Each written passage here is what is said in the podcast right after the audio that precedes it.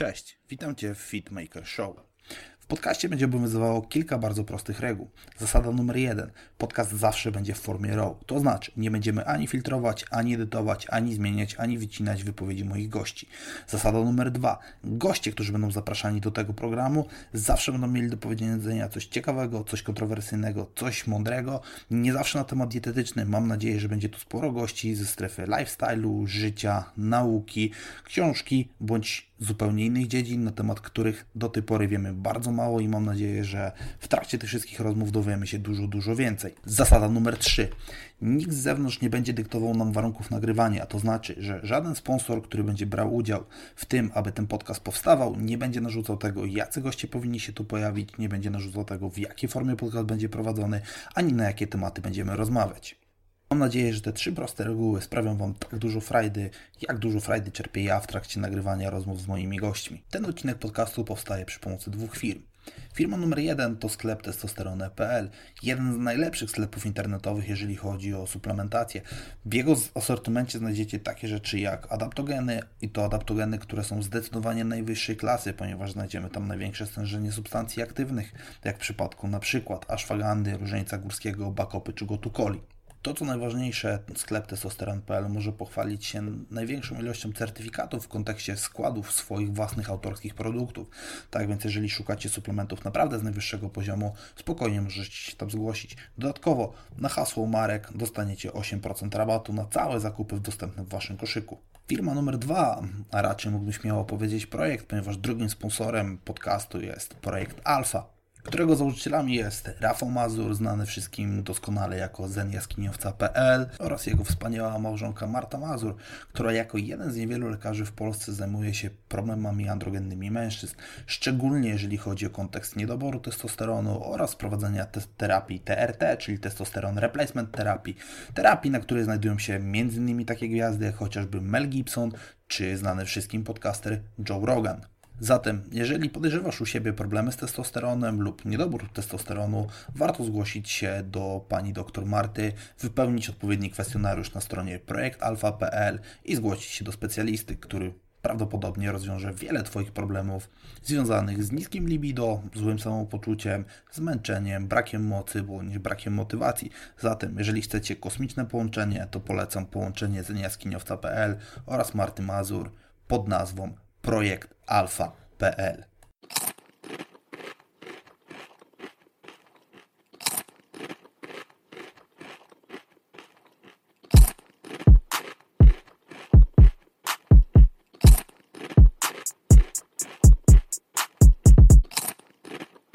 Trzy, dwa, jeden. Dzień dobry, Rafał.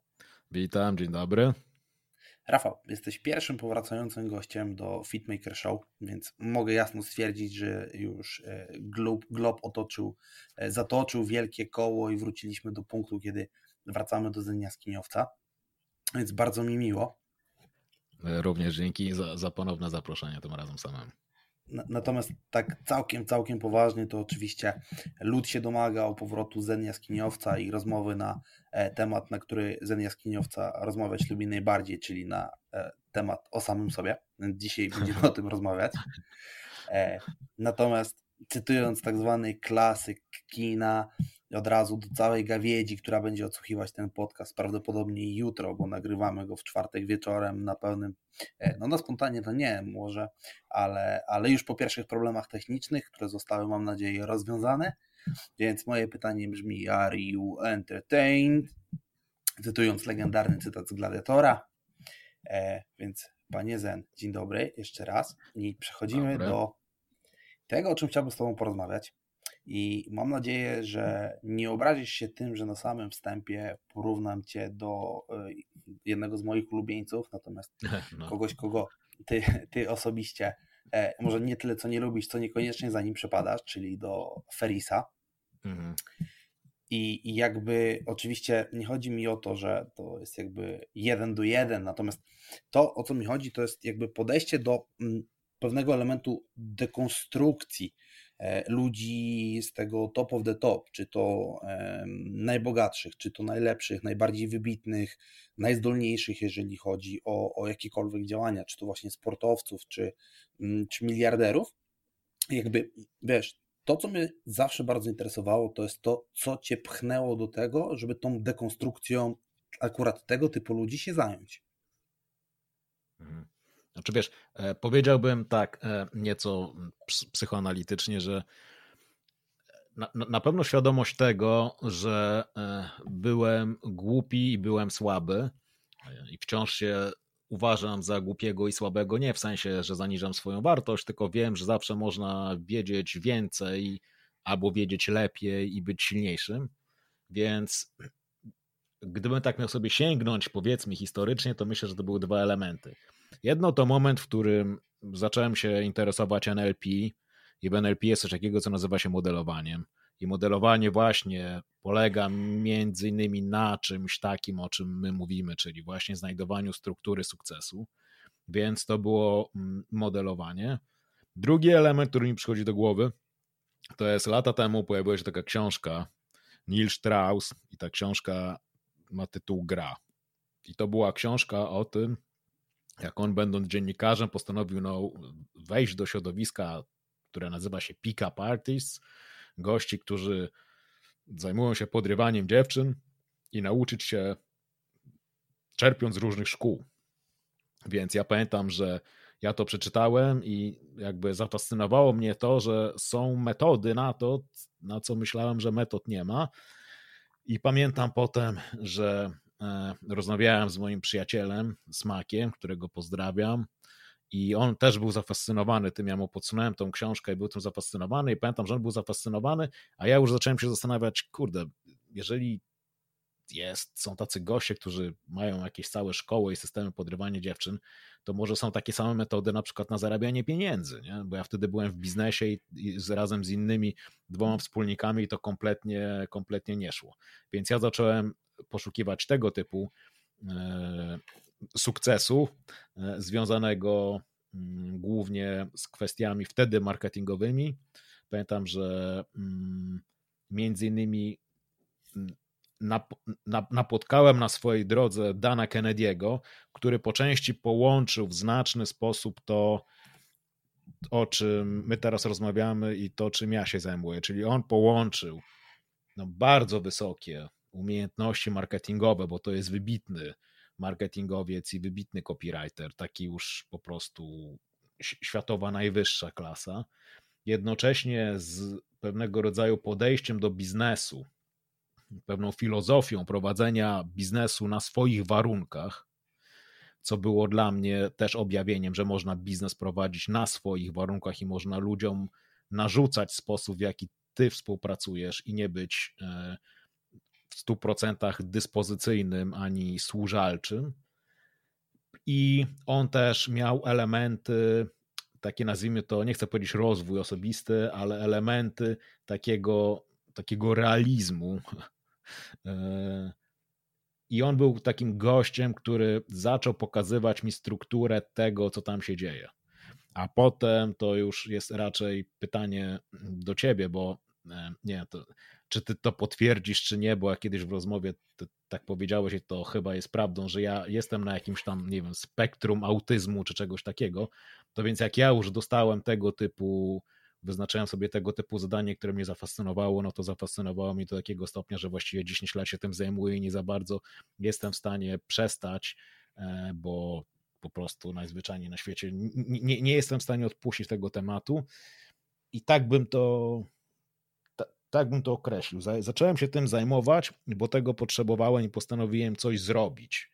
Nie miałem pojęcia, gdzie wyląduję, nie miałem pojęcia, że będę się zajmował tym, czym się zajmuję, ale po prostu chciałem dla siebie e, rozpoznać struktury i przełożyć to, co się da na siebie, a potem się zaczęli zgłaszać ludzie, znajomi i tak to się zaczęło. No tu jakby w tym kontekście spektrum autyzmu to oczywiście mówimy o tym, że mm, Rafał robił badania genetyczne e, jakby po części na, na e, moją prośbę, po części na, ze swojej ciekawości, bo ta ciekawość to już jest dosłownie legendarna w kręgach, w kręgach wszystkich dookoła. Jeżeli Mazur do czegoś siada, to dosłownie jak jeden z najlepszych analityków wojskowych e, rozpracowuje temat do podszewki. E, łącznie z tym, że tą podszewkę później ściąga i sprawdza, jak jest stworzona, żeby ją od, pod, znowu z powrotem zszyć. E, to potem uznaje, że podszewki w ogóle nie są potrzebne i tak naprawdę to powinno być bez podszewek od samego początku. No, więc, więc zrobiliśmy te badania i wyszły pewne zaburzenia, mm, czy pewne wskaźniki metylacyjne, które świadczą o tym, że jakiś tam spektrum autyzmu może się pojawiać. I oczywiście to, to co z naszej rozmowy zostało wyciągnięte i zapamiętane, to fakt, że wszystkie wybitne jednostki na pewno mają jakieś spektrum autyzmu. Więc, e, ale, ale, to, teraz, ale to teraz nie dodałeś, że tobie znaczy nie, nie, wiem, czy wyszło ci dokładnie to, ale wyszedł ci też ten gen geniusza tak zwany, tak? To, tak, gen, gen geniusza, który to właśnie, właśnie bardzo często pojawia się u ludzi A ze, ze spektrum autyzmu, no i B u ludzi, którzy mają tą tendencję do bycia e, nadzwyczajnym w jakiejś tam dziedzinie, tak, w jakimś, w jakimś, oczywiście ta dziedzina nie jest stricte określona, natomiast no, bardzo często faktycznie te, te zaburzenia genetyczne, czy ten inaczej, ten akurat dany dane białko jest zakodowane w ten sposób, jak czy to u ciebie, czy u mnie. Także mm, możemy śmiało powiedzieć, jakby nie obcesowo, że jesteśmy jednostkami wybitnymi. I teraz będziemy czekali na, to, na ten cały tłum, który będzie ścigał nas z drewnianymi kołkami święconą wodą.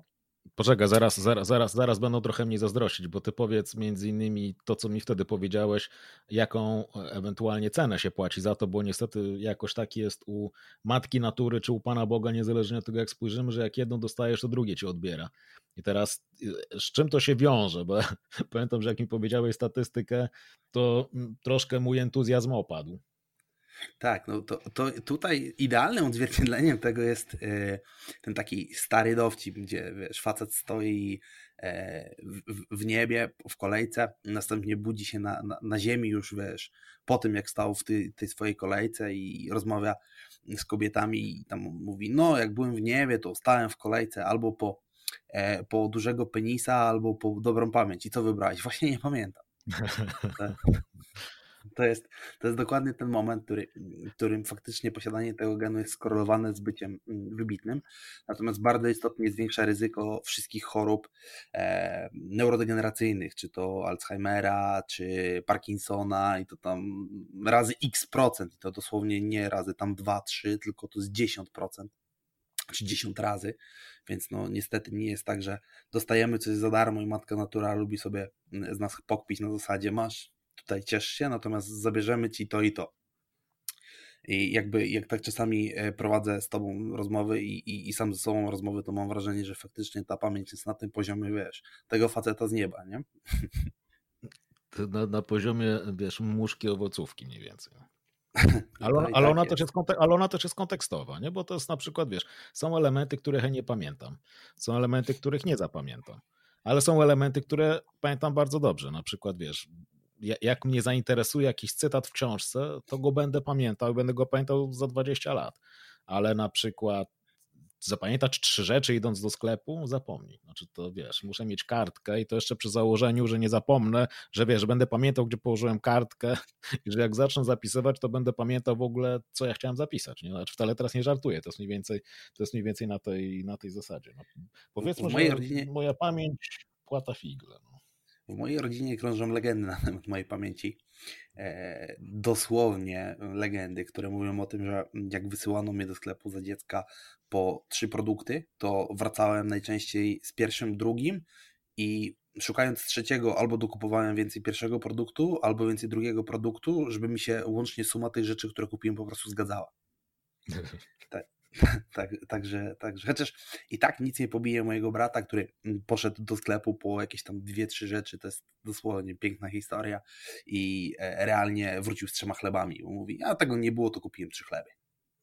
To wiesz, to to jeszcze byś w trochę innych czasach, wiesz, bo za moich czasów to kurczę, jak się jak cię wysyłali do kiosku, to miałeś wybór, zdaje się, albo Trybunę Ludu, albo Życie Warszawy, bo chyba tylko dwie gazety były, więc w sumie i tak, a czy wiesz, i tak stałeś i generalnie niczego się nie dało dostać, jak szedłeś kurczę do sklepu, to i tak się niczego nie dało kupić, więc w ogóle jak wróciłeś z jakimkolwiek pieczywem, to wszyscy byli happy. Nie? To były czasy, które były lepsze dla takich jak my, no. bo nic nie można było dostać, więc kupowałeś wszystko, co było na półce. znaczy, to były te czasy, w których nic nie mogłeś dostać, więc musiałeś kombinować, żeby dostać dokładnie to, co chcesz. I tak.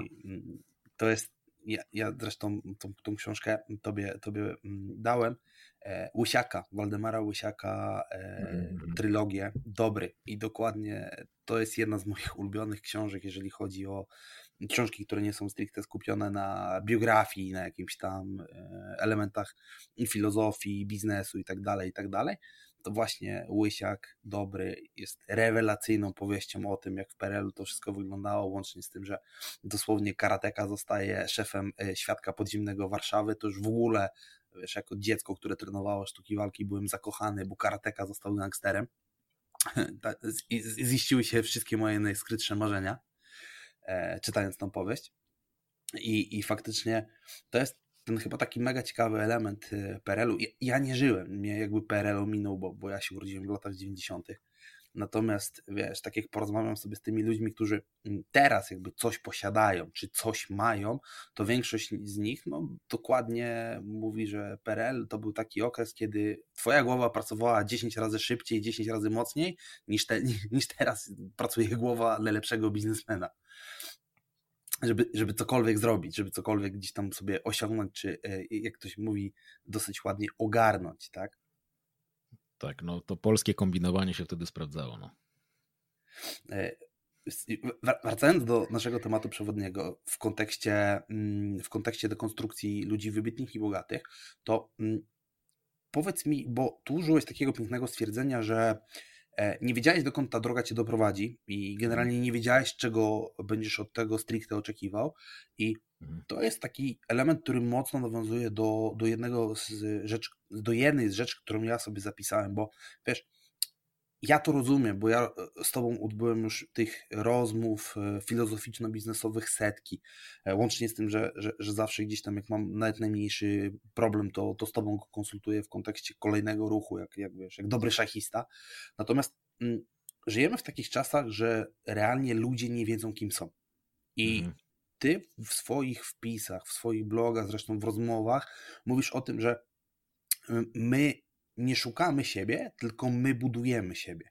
I jakby co ty rozumiesz w kontekście budowania siebie? Czyli jakby jak, wiesz, e, wyobrażając sobie, że życie to gra, do czego później przejdziemy i, ja ją w tym momencie porównam trochę do Tetrisa, że wiesz, wszystko zależy od tego, jak pokładasz odpowiednie klocki, żeby weszło, żeby każdy wszedł na e, odpowiednie miejsce, to jak ty realnie widzisz to budowanie siebie? O, o co w tym chodzi, tak wiesz, bo no, wiele osób mówi, ja dalej szukam siebie, szukam sensu e, i tak dalej, i tak dalej, i tak dalej.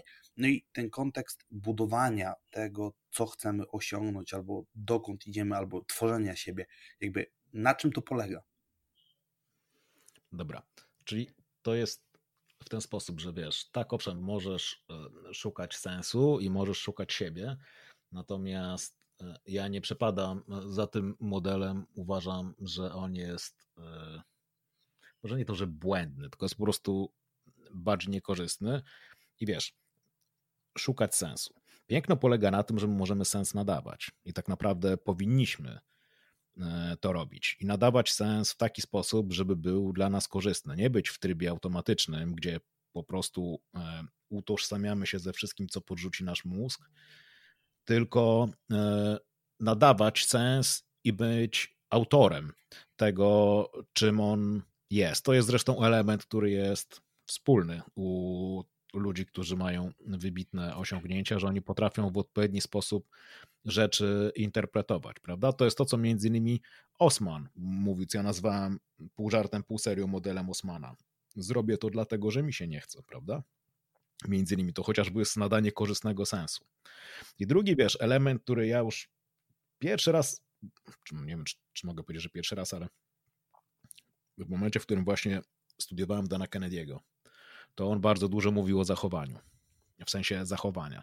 I dzisiaj, jak sobie wiesz, mamy, żyjemy w tych szczęśliwych czasach, że jest bardzo wiele różnego rodzaju badań i wiesz, ludzi, którzy się zajmują neurobiologią, neuronaukami ogólnie i, i tak dalej, i potrafią to jeszcze sprowadzić do, do jakby elementów, które ktoś taki jak ja jest w stanie zrozumieć. Więc dzisiaj w dużym stopniu potwierdza się dokładnie to, o czym już 100 lat temu mówił William James, czy chociażby Morita, który jest cudzysłów bohaterem tego mojego pierwszego programu Motywacja bez motywacji, a mianowicie tego, że jednym z najlepszych, najłatwiejszych sposobów na wprowadzanie w sobie zmiany jest wprowadzenie jej przez zachowanie i przez działanie. I tak jak w tym angielskim powiedz, znaczy po, powiedzeniu po angielsku, że motion creates emotion, czyli że możesz wpływać na emocje poprzez ruch, czyli poprzez e, odpowiedniego rodzaju działanie. My mamy to szczęście, że nie potrzebujemy czekać na jakiś szczególny stan i możemy zacząć działać i w ten sposób siebie tworzyć.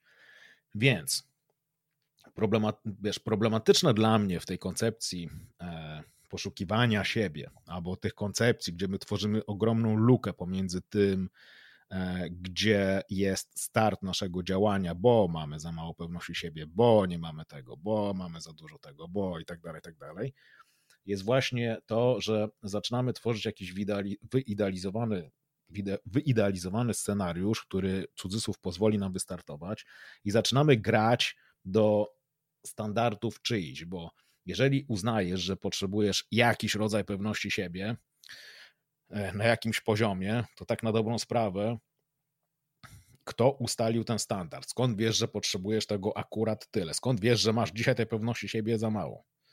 I pewność siebie możesz zdobywać po prostu poprzez robienie podstawowych ruchów, i to jest ten wariant, który mi się najbardziej podoba, czyli uznanie tego, co chcę osiągnąć, uznanie tego, jakim ja chcę być, jak ja się chcę zachowywać, jaka osoba osiąga najbardziej automatycznie to, o co mi chodzi, a potem ruszenie i robienie najprostszych rzeczy. I w miarę tego, jak będziesz e, mieć swoje małe zwycięstwa, będziesz się zmieniać automatycznie, dlatego że po prostu e, między innymi naszą podświadomość możemy i siebie możemy zmieniać przez ciało i poprzez działanie. Dlatego ja wolę te modele, które wiążą się z zachowaniami i z działaniami bez czekania na cudzysłów odpowiedni stan. Uważam, że tak jest szybciej, uważam, że tak jest lepiej. Uważam, że pozbywamy się wtedy zbędnego e, zbędnych założeń dotyczących tego, jakimi musimy być. Ja mam to szczęście, że ja dzisiaj pracuję z wieloma ludźmi, którzy odnieśli sukces duży, bardzo duży lub ogromny. I prawdopodobnie, gdyby te rozmowy były nagrywane, a nie są, i gdyby je puścić, to wiele osób byłaby kompletnie zszokowana tym, jak ci ludzie potrafią być zagubieni i jak naprawdę e, są w dużym stopniu, delikatnie mówiąc, niedoskonali, a mówiąc naszym językiem, jak my wszyscy jesteśmy w jakichś aspektach zjebani. I jak mnie do siebie zaprosił Robert Gryn do swojego podcastu niecały rok temu, to było w lutym tego roku, to on tam między innymi mówił o tym, że większość, on mówił, że wszyscy, no uważam, że trochę przesadził, ale że większość tych ludzi, który, która odniosła ogromny sukces, tak naprawdę do końca nie wie, co robi. Tylko im nie przeszkadza fakt tego, że nie wiedzą. I im nie przeszkadza tak bardzo fakt tego, że nie czują się pewnie. Oni po prostu działają pomimo tego i dlatego ja twierdzę, że sukces odnosi się głównie pomimo, bo wtedy to się liczy najbardziej. I taki jest właśnie urok tej gry, że masz jakąś intencję, są jakieś warunki, możemy sobie założyć, że te warunki, które są, to jest po prostu doskonała sytuacja, która musiała być, po prostu jest tak, bo tak musiało być. Jeżeli ktoś jest religijny, niech uzna to za boski plan. Jeżeli nie jest, po prostu niech uzna to za urok gry. Po prostu najzwyczajniej na świecie. Dziś akurat tak to wygląda, twoje życie wygląda tak, bo tak ma wyglądać. I teraz mając intencję, zacznij poprzez podstawowe działania, czy tak zwane andy, iść i zmieniać po to, żeby wylądować tam, gdzie chcesz być, albo w jeszcze lepszym miejscu. Tu idealnie sprawdza się y, cytat jednego z moich ulubionych, jednej z moich ulubionych postaci filmowych, o której też już wielokrotnie rozmawialiśmy, bo oparte jest ona o, o Kita Richardsa, o czym akurat powiedziałeś mi ty, e, tak. Jacka mm, w kontekście mhm. w ogóle e, podejścia do tego, co przed chwilą powiedziałeś, czyli że tak naprawdę e, the problem is not the problem, the problem is your attitude about the problem. Mm -hmm, czyli mm -hmm. tak naprawdę to, właśnie. Mm -hmm. to, że re, realnie pro, pro, problemem nie jest to, że ten problem się pojawił i to jest jakby ta rzecz, do której mm, dojście mi zajęło bardzo dużo czasu, czyli to, żeby faktycznie zdać sobie sprawę, że mm, generalnie y, każdy dzień to jest pożar. Bo, bo jakby, jak, jeżeli, jeżeli nie popatrzymy sobie na jakieś elementy tego życia już stricte, abstrahując od biznesu, łącznie z biznesem, czyli jakby tego życia i biznesu, o, o może tak, to każdy dzień to jest jakiś pożar. A no, jak, jak sam wiesz, my jesteśmy teraz na etapie remontowania lokalu, żeby, żeby, otworzyć, żeby otworzyć knajpę e, z zdrowym jedzeniem, no to to, to już w ogóle jest pożar. To, to generalnie e, pożar lasów australijskich przy tym, jakie my pożary gasimy codziennie, to jest, wiesz, pikuś, nie? I mhm. tak naprawdę to, to, to, czego ja się uczę teraz, jakby robiąc, robiąc coś, co fizycznie nabiera wartości, bo jakby w moim biznesie mm, mm, te, te pożary są trochę takie nieco bardziej, e, nie tyle co wirtualne, co bardziej e, nienamacalne, tak? Czyli to są rzeczy, mm, które gaszę, ale ja ich nie mogę dotknąć. Tak. To tyle w tym lokalu, jak się pojawia jakikolwiek pożar, no to, jest pożar, który realnie można dotknąć, a dosłownie można go zburzyć młotem tak? Czy potem trzeba, mhm. tak jak w ostatnim wypadku, tą ścianę, którą tak chętnie zburzyliśmy młotem, od podstaw postawić, bo jednak była nam, była nam potrzebna, tak? I, i, i to, to jest coś, co realnie mówi mi, że oczywiście, no faktycznie mógłbym usiąść i przez godzinę e, marudzić jakie te przepisy sanepidowskie, albo to, że ktoś czegoś nie zrozumiał, jest w ogóle e, bez sensu i ile trzeba włożyć to pracy, i ile znowu to będzie kosztowało pieniędzy, albo po prostu bardzo kolokwialnie mówiąc, zamknąć dupę, wziąć się za robotę, tak? Bo tak. to, że będę marudził nad problemem, nie zmieni faktu, że tego problemu po prostu nie rozwiążę. My, wiesz, my żyjemy, my żyjemy w takim, my żyjemy w takim dualizmie, który oczywiście jest cudzysłów słuszny, ale też bardzo przeszkadza, bo my żyjemy w takim, wiesz, dogmacie dobre, złe, pod tytułem jak wszystko idzie tak jak sobie założyłem, to jest dobre, a jak idzie, jak sobie nie założyłem, to wtedy jest złe. Ale wiesz, jest takie jedno fajne pytanie, które ja lubię, a mianowicie, jak wyglądałoby Twoje życie, gdybyś przestał opowiadać swoje historyjki, albo gdybyś przestał opowiadać swoje historyjki. Więc to właśnie mówimy między innymi o nadawaniu sensu, dlatego to jest tak bardzo ważne, bo jeżeli, a nawet możemy zro zrobić to w ten sposób. Niech nasi słuchacze przeprowadzą sobie eksperyment. E, następnego dnia, czyli tak, żeby ten eksperyment trwał od rana do wieczora. Zanim, zanim powiem, jaki to eksperyment, to e, zróbmy sobie mały powrót do tego, o czym mówiłem w motywacji bez motywacji. Jest taka historyjka, którą sobie ostatnio przypomniałem przy okazji pracy nad moim najnowszym programem, który się ukaże pod koniec e, września. I tam jest taka historyjka gościa, mistrza, mistrza Zen, który postanowił wypiekać placki. Nie? I wypiekał te placki, uczniowie stali w koło i jemu to cudzysłów w ogóle nie wychodziło. Każdy z tych placków jakiś koślawy, jeden przypalony, inny surowy, żadny nie miał dobrego kształtu i za każdym razem, jak on zdejmował ten placek z tej patelni, czy tam kamienia, czy cokolwiek to było, mówił idealne.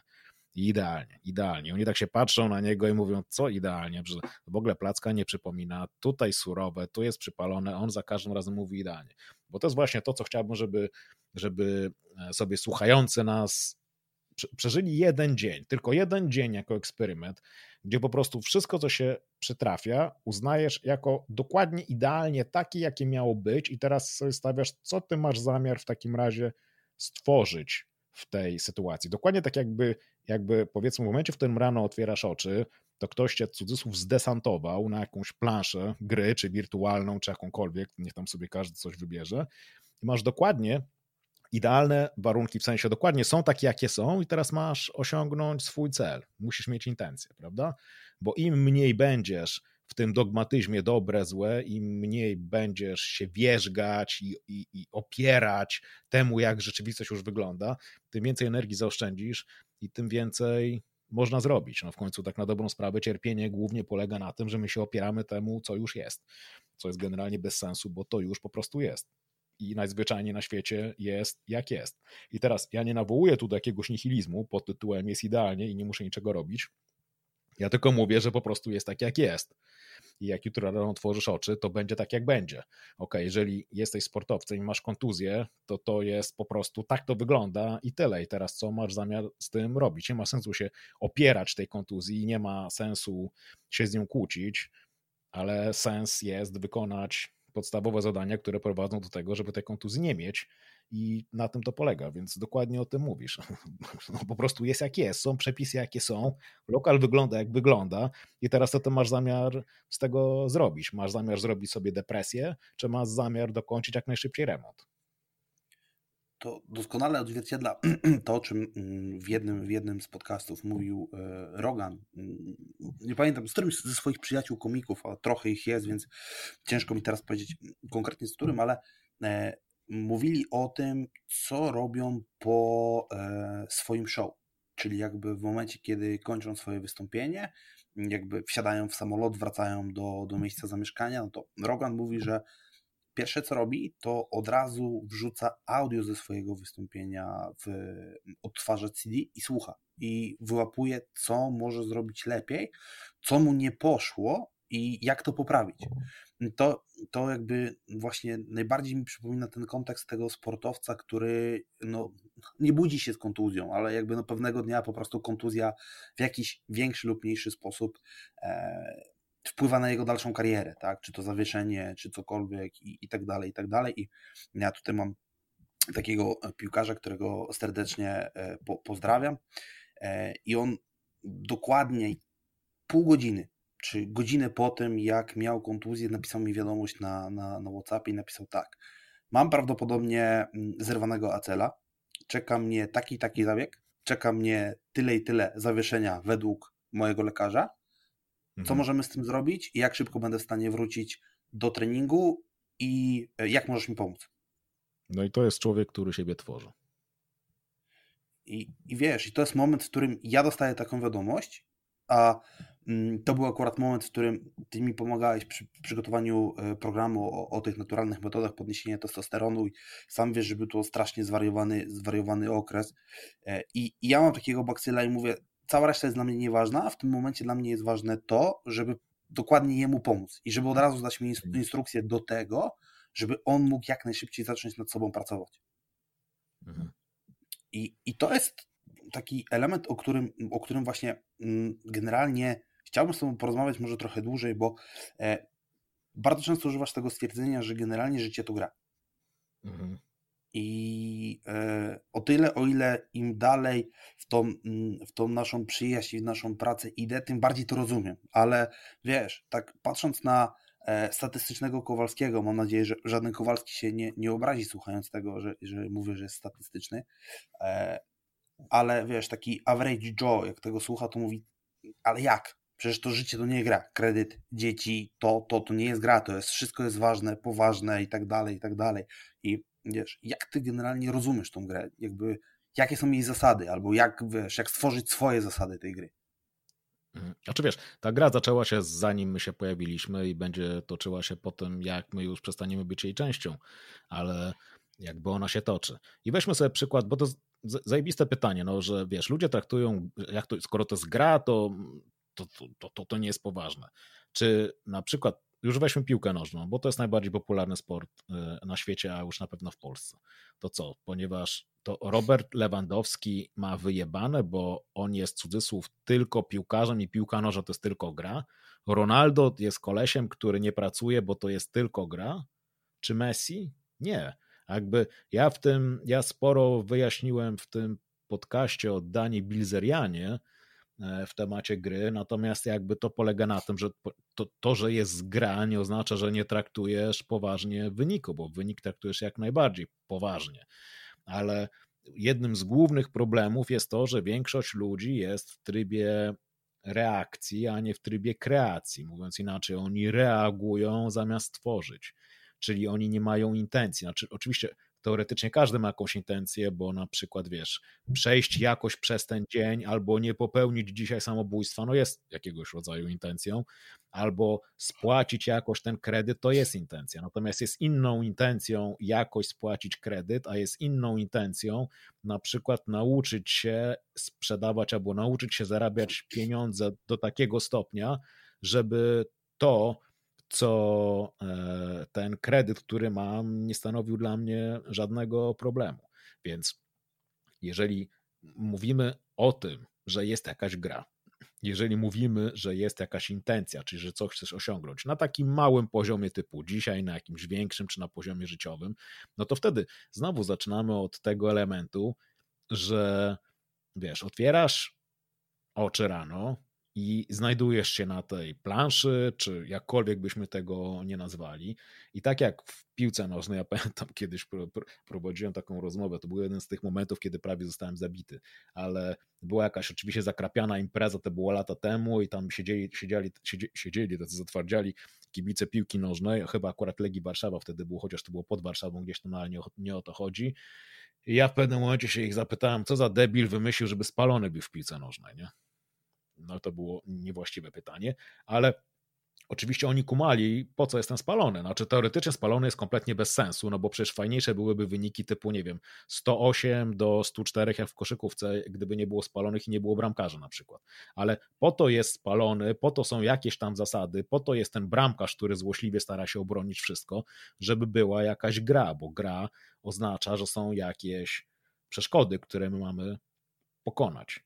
I taka definicja gry, którą ja lubię, to jest dobrowolne pokonywanie zbędnych przeszkód. Kluczem jest dobrowolne pokonywanie zbędnych przeszkód. Więc na, na przykład z Twojego punktu widzenia, w momencie, w którym ty już chciałbyś, żeby po prostu twój lokal ruszył, jest idealnie, żeby wszystko szło jak spłatka. Generalnie wynajmujesz czy kupujesz lokal, który jest gotowy. Sanepid właściwie się nie może doczekać, żeby ci to podpisać, a właściwie jak już kupujesz, to oni już tam od razu wiesz, ci wszystko oddają i przychodzą ci klienci i generalnie chcą u ciebie zostawić milion złotych miesięcznie. Nie? To jest idealny scenariusz, tylko że on się nie wydarzy. Natomiast dobrowolne pokonywanie zbędnych przeszkód, to znaczy, że ty rozumiesz, że są przeszkody i postanawiasz dobrowolnie czyli z własnej woli, pamiętając o tym, że grasz z własnej woli i masz jakąś intencję wygrania, wiedząc, co wygranie dla ciebie oznacza, tak manewrować sobą, rzeczywistością i innymi ludźmi, żeby jak najbardziej dowieść wynik, który chcesz mieć. I na tym polega gra. Natomiast ona się bezpośrednio i zawsze łączy z tym, że musisz mieć jakąś intencję właśnie intencję tworzenia siebie. Jak i ze dwa trzy tygodnie temu, jak robiłem na Instagramie pytania, to właśnie ktoś się spytał e, a propos tego, co zrobić, kiedy ktoś się wyprowadza z równowagi. Ja właśnie odpowiedziałem, że na tym polega traktowanie tego jak grę. W momencie, w którym idziesz na imieniny do cioci i wiesz, że tam będzie wujek, który zawsze wszystkich wkurwia i tak dalej, i tak dalej, że się zaraz zacznie rozmowa o polityce i potem w ogóle wszystko się, cała atmosfera się rozpieprzy, to w tym momencie możesz pójść tam na te imieniny z intencją tego, że będziesz bawić się dobrze i nie dasz się wyprowadzić z równowagi i zachowasz spokój. I wszelkie e, próby wujka e, rozmawiania o e, smoleńskiej katastrofie są dla ciebie przypomnieniem do tego, że właśnie masz tutaj cudzysłów zawodnika drużyny przeciwnej, który postanowił zepsuć Twoją intencję i nie możesz mu na to pozwolić i zaczynasz się tym bawić. Po prostu zaczynasz się trochę tym bawić jak dziecko. I przynajmniej wtedy dochodzisz do sytuacji, w której nawet jeżeli ci nie wyjdzie, to przynajmniej była intencja i można się zastanowić, kurczę, co mi nie wyszło, co następnym razem mogę zrobić, żeby wyszło mi lepiej. Nie? Natomiast e, w momencie, w którym my nie mamy tego typu intencji i w momencie, w którym po prostu jesteśmy w trybie reaktywnym i przechodzimy i ktoś coś powiedział, a my odpalamy od razu i się zaczyna totalna rozpierducha, no to tu nie było absolutnie żadnej intencji. Tu były tu byli ludzie, którzy są jedynie w trybie reaktywnym, którzy utożsamiają się absolutnie ze wszystkim, e, co myślą i co czują, i w tym momencie nie ma intencji, prawdopodobnie w tym momencie nie ma gry, chyba że wujek specjalnie prowadzi grę pod tytułem wyprowadzić z równowagi, no to wtedy przynajmniej wujek wygrał. Nie wiem, czy to wyjaśniłem wystarczająco, tak chciałem, żeby to było w miarę jasne.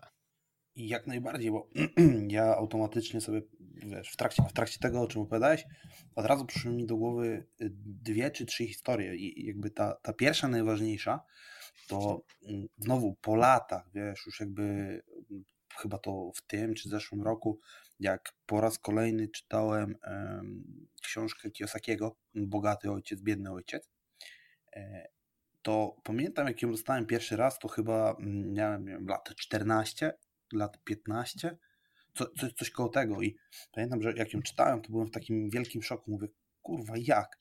Ci otworzyli sobie bibliotekę z komiksami, tu y, postanowili drukować sobie tam chyba pięciocentówki z y, pasty do zębów. E, I, I mówię, no dobra, no okej, okay, no to może na amerykańskie klimaty jest to do wykonania, natomiast no u nas jakby na, na polskie klimaty, i to jeszcze biorąc pod uwagę, że wtedy byłem 15-latkiem, to wydawało mi się, że to jest jakaś abstrakcja. Natomiast chyba takim największym, mm, nawiązując stricte do gry, game changerem dla mnie był, e, była gra na telefon Kiyosakiego, która nazywała się dosłownie Cashflow. Mhm. I gra była banalna, była banalna, czyli jakby wiesz, w momencie, kiedy ją od, odpalałeś, no to e, dostawałeś, losowało postać, jaką będziesz grał, losowało to, jakie obciążenia kredytowe dostaniesz, czyli wiesz, tam miałeś kredyt na samochód, kredyt y, jakiś tam studencki i tak dalej, i tak dalej. I twoim założeniem było wyjść z wyścigu szczurów. No i dosłownie była to planszówka przeniesiona w 100% na, na telefon, tak? I pamiętam, że pierwsze sesje tej gry szły mi tragicznie i tak sobie siedziałem i to od razu nawiązuje do drugiej historii, że teraz jakbym grał w tą grę, to automatycznie pojawia mi się e, wiesz, e, cytat, cytat z Batmana, zresztą chyba u ciebie w którymś, w którymś, e, w którymś wpisie, wpisie też jest e, Joker wiszący w kontekście Why So Serious. No to mm. no Joker jest, Joker jest jednym z moich ulubieńców. No. Nie mówię o I, tym najnowszym bynajmniej. I, i, I właśnie e, w momencie, kiedy teraz sobie wyobrażam tą grę, to tak naprawdę właśnie siedzę i mówię Why So Serious? Tak? Założenie jest wyjść z wyścigu szczurów i wiesz, i, i, i zadania są relatywnie proste, jeżeli chodzi o tą grę, czyli spłacić jak najszybciej kredyt, zainwestować, czy zyskać jak największy obrót i wyjść z wyścigu szczurów. I to jest coś, co mi teraz naprawdę w, po tych latach pomaga w tym kontekście biznesowym i myślenia trochę właśnie o, o gotówce jako o tym elemencie gry, Zresztą za co Tobie dziękuję, bo, bo to jest bardzo duży udział e, twojej, twojej pracy i Twojego psucia dosłownie w mojej głowie, czy naprawiania, jak, jak, jak to uważa. Natomiast... Psucia starego porządku. tak. Twórca, czyli, i, e, twórca i niszczyciel. E, po, po, niszczenie jakby starych reguł, które gdzieś tam pojawiały się w głowie, tak? I, hmm. I faktycznie ten element tego cash flow spowodował, że mi wiele rzeczy przychodziło dużo łatwiej.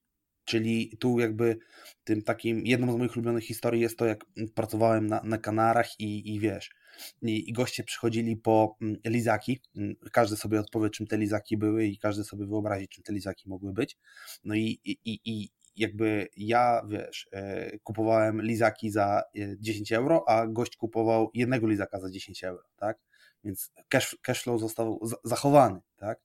I to są takie elementy, które później też teraz dużo łatwiej mi przychodzą w kontekście mojej pracy i, i tego, co robię, że faktycznie mm, tworzę sobie pewne reguły gry i staram się ich realnie trzymać. Tak? I jakby, jeżeli widzę, że mam przeciwnika, który te reguły chce zepsuć, to powtarzam sobie pewną mantrę, którą mam zapisaną na tablicy wizualizacji, którą również podałeś mi ty, czyli ten kontekst, że to nie ja się wkurwiam, tylko mój mózg się wkurwia jakby, wiesz, jeszcze wracając stricte do mm, samych, samych zasady małych zwycięstw i powtarzalności, bo to jest e, jeden z tych cytatów, który ostatnio chyba też miałeś pytania, albo, albo sam, sam stworzyłeś ten wpis na Instagramie i widziałem, że nie tylko ja, ale też cała ekipa e, projektu Alfa, czyli i Lisek i, i, i Koza, których serdecznie pozdrawiamy, też udostępnili te wpisy, jak i potem 100 innych osób, chyba nawet Pączek Topolski, którego też pozdrawiamy, e, również to udostępnił. Pozdrawiamy, pozdrawiamy kto pozdrawia, ten pozdrawia.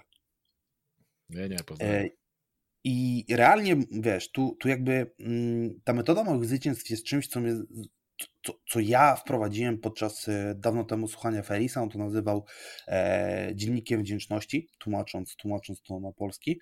Natomiast ty to nazywasz e, metodą pięciu zwycięstw dziennie. I mhm.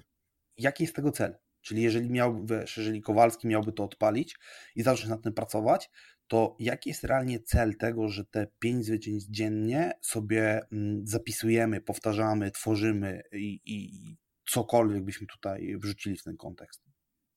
No właśnie, jeżeli mówimy o tworzeniu siebie, no to mówimy między innymi o wyrabianiu nawyków, bo to nie chodzi o to, żeby całe życie było jak wyrywanie sobie zębów, tylko żeby maksymalnie jak najwięcej, jak największą ilość elementów, które działają, wrzucić na automat, czytaj, wyrobić sobie nawyk ich robienia, tak żeby ich robienie było łatwiejsze niż, niż nierobienie.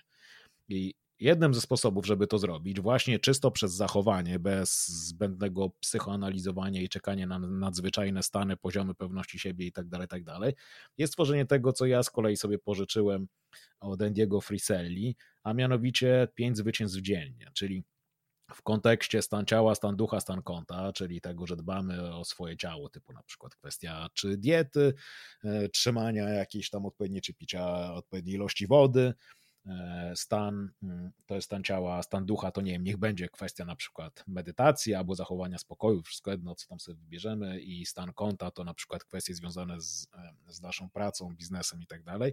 Wypisujemy sobie codziennie zanim dzień się zacznie, czyli albo dnia poprzedniego, albo z samego rana, pięć zadań, które zrealizujemy. I teraz chodzi o to, żeby te pięć zadań zrealizować, bo jeżeli nie zrealizowaliśmy, to znaczy, że przegraliśmy.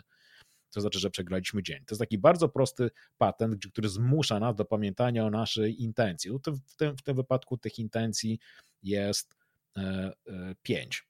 I teraz chodzi o to, żeby nie narzucić sobie tyle, żeby to się stało kolejnym autosabotażem, że wypiszesz sobie pięć rzeczy, z których każdą zajmuje ci 8 godzin, co oznacza, że realnie tego się nie da zrobić.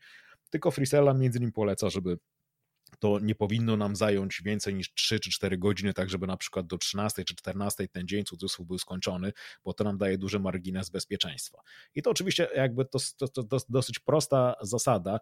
Ta, ten, ten, mój wpis można sobie zobaczyć, znaczy posłuchać podcasta albo zobaczyć wpis, on się nazywa jak wyrobić sobie nawyk wygrywania, jakoś tak, jak wyrobić nawyk wygrywania, jak się wpisze, to to będzie to, to nie jest szczególnie długi podcast czy wpis, więc można sobie to zrobić. Jednym z powodów, dla, dla których właśnie to jest jeden z najpopularniejszych moich wpisów, jest to, że to jest tak banalnie proste. Po prostu nie czekasz, tam nie ma zadań pod tytułem zmotywować się do. Tam masz po prostu wykonać telefon sprzedażowy, na przykład, jeżeli jest takie zadanie. Tam nie masz być zmotywowany do trzymania michy, tylko po prostu zadanie jest trzymać michę.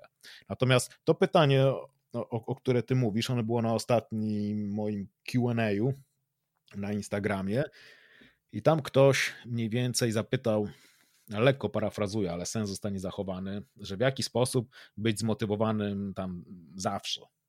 I ja temu komuś odpisałem, że to nie chodzi o to, żeby być zmotywowanym zawsze, tylko że ty masz wygrać tylko ten dzień. Ale codziennie, codziennie, codziennie. Więc codziennie wstajesz i masz swoje e, jedno życie, które jest tym dniem. I ten dzień masz wygrać, a potem się kładziesz i rano wstajesz i masz wygrać tylko ten kolejny dzień. I to jest jedyne zadanie, jakie masz do zrobienia. Masz po prostu wygrać ten dzień. Czyli jeżeli ktoś jest na przykład na redukcji i ta redukcja ma mu tam zająć, nie wiem, 3 miesiące, to nie jest 3 miesiące na redukcji. Nie jest na redukcji tylko dzisiaj. A potem następnego dnia dzisiaj, a potem następnego dnia dzisiaj, a potem następnego dnia dzisiaj. I to pozwala zbierać małe zwycięstwa. To pozwala właśnie być bardziej dopaminowym bo łatwiej jest wygrać jeden dzień niż wygrać 100 dni, dlatego nie myślisz o 100 dniach, myślisz tylko o jednym dniu, bo 100 dni składa się z jednego dnia razy 100, więc jak wygrasz dziś, a potem wygrasz jutro, a potem wygrasz pojutrze, to ci się uzbiera 100 dni. Więc to między innymi e, na tym polega i dlatego to jest taki fajny patent. Ja jeszcze między innymi sobie kiedyś czytałem przeróżne książki i jest taki gość, hipnotyzer, on nie jest szczególnie znany, nazywa się Lindsay Brady. Ja znalazłem jakąś jego książkę, nawet patrzę sobie teraz na nią i ściągnąłem ją ze Stanów. I on miał taki patent, on jest mm, hipnoterapeutą i między innymi pracował z, z uzależnieniami. I teraz to, co ja oczywiście powiem, jakby sprowa, sprowadzone jest do poziomu absurdu, ale to do pewnego stopnia pokazuje e, o co chodzi i dlaczego ten element z wygrywaniem jednego dnia jest tak bardzo ważny. W momencie, w którym do niego powiedzmy przychodził ktoś, kto miał problem z alkoholem, no to on pytał, słuchaj, powiedz mi, czy możesz nie pić do końca życia? No i ten ktoś, jeżeli jest szczery, to mówi, mm, no, no nie wiem, no, może, no nie wiem. Okej, okay, a czy byłbyś w stanie nie pić przez ten tydzień? E, no, myślę, że, myślę, myślę, myślę, że mógłbym. No dobra, a powiedz mi, a czy możesz nie pić po prostu dziś? No i tak w skrócie sprowadzał to, okej, okay, powiedz mi, czy możesz nie pić przez godzinę? No przez godzinę, tak, przez godzinę mogę nie pić. A czy możesz nie pić przez najbliższą minutę? No tak, no to na pewno mogę przez najbliższą minutę mogę nie pić. No to zajebiście, bo jeżeli możesz nie pić przez następną minutę, to równie dobrze możesz nie pić przez, następ, przez całe życie, bo twoje życie składa się z kolejnych minut. Prawda? Jakby filozofia tego była taka. I to bardzo pomaga, jeżeli sobie tak bardzo zawęzimy rzeczywistość, że nie musisz być idealny i cokolwiek tam było zawsze i zawsze zmotywowany, bo i tak nie będziesz. Natomiast po prostu jest do wygrania ten dzień, co przywraca nam znowu kwestię intencji i tego, że musisz wiedzieć, co ty w ciągu tego dnia chcesz osiągnąć. To jest podstawa, bo inaczej wpadasz w tryb reaktywny i zaczynasz e, skakać tak, jak inni ci każą to jest taki element, który ja lubię też wykorzystywać i mm, w kontekście pracy z ludźmi z mojego zakresu, czyli jakby to, o czym wspomniałeś właśnie w kontekście redukcji, budowania zdrowia czy czegokolwiek, bo w momencie, kiedy mamy do przeprowadzenia i do wygrania tylko ten jeden dzień, tylko to jakby, tylko ten jeden moment, tak, to nawet jeżeli zdarzy się fuck up, jakikolwiek, no umówmy się, że w kontekście długoterminowego działania nad zdrowiem, sylwetką i, i ogólnie e, dietą czy treningiem, to jakiś fuck up e, w pewnym momencie zawsze się trafi, tak? No to dużo łatwiej jest myśleć o tym fuck upie w obrębie jednego dnia, czyli w opcji, dobra, dzisiaj zjebałem, więc okej, okay, zdarza się, natomiast jutro jestem back on track, tak? Czyli mhm. e, ok, dzisiaj nie odniosłem swojego zwycięstwa, czyli dzisiaj wracam jakby nie z tarczą, tylko na tarczy, natomiast jutro cała gra się resetuje i ja to powtarzam, czyli wracam do punktu mm, zero, gdzie jakby zyskuję nowe punkty życia i mogę sobie spokojnie to powtórzyć i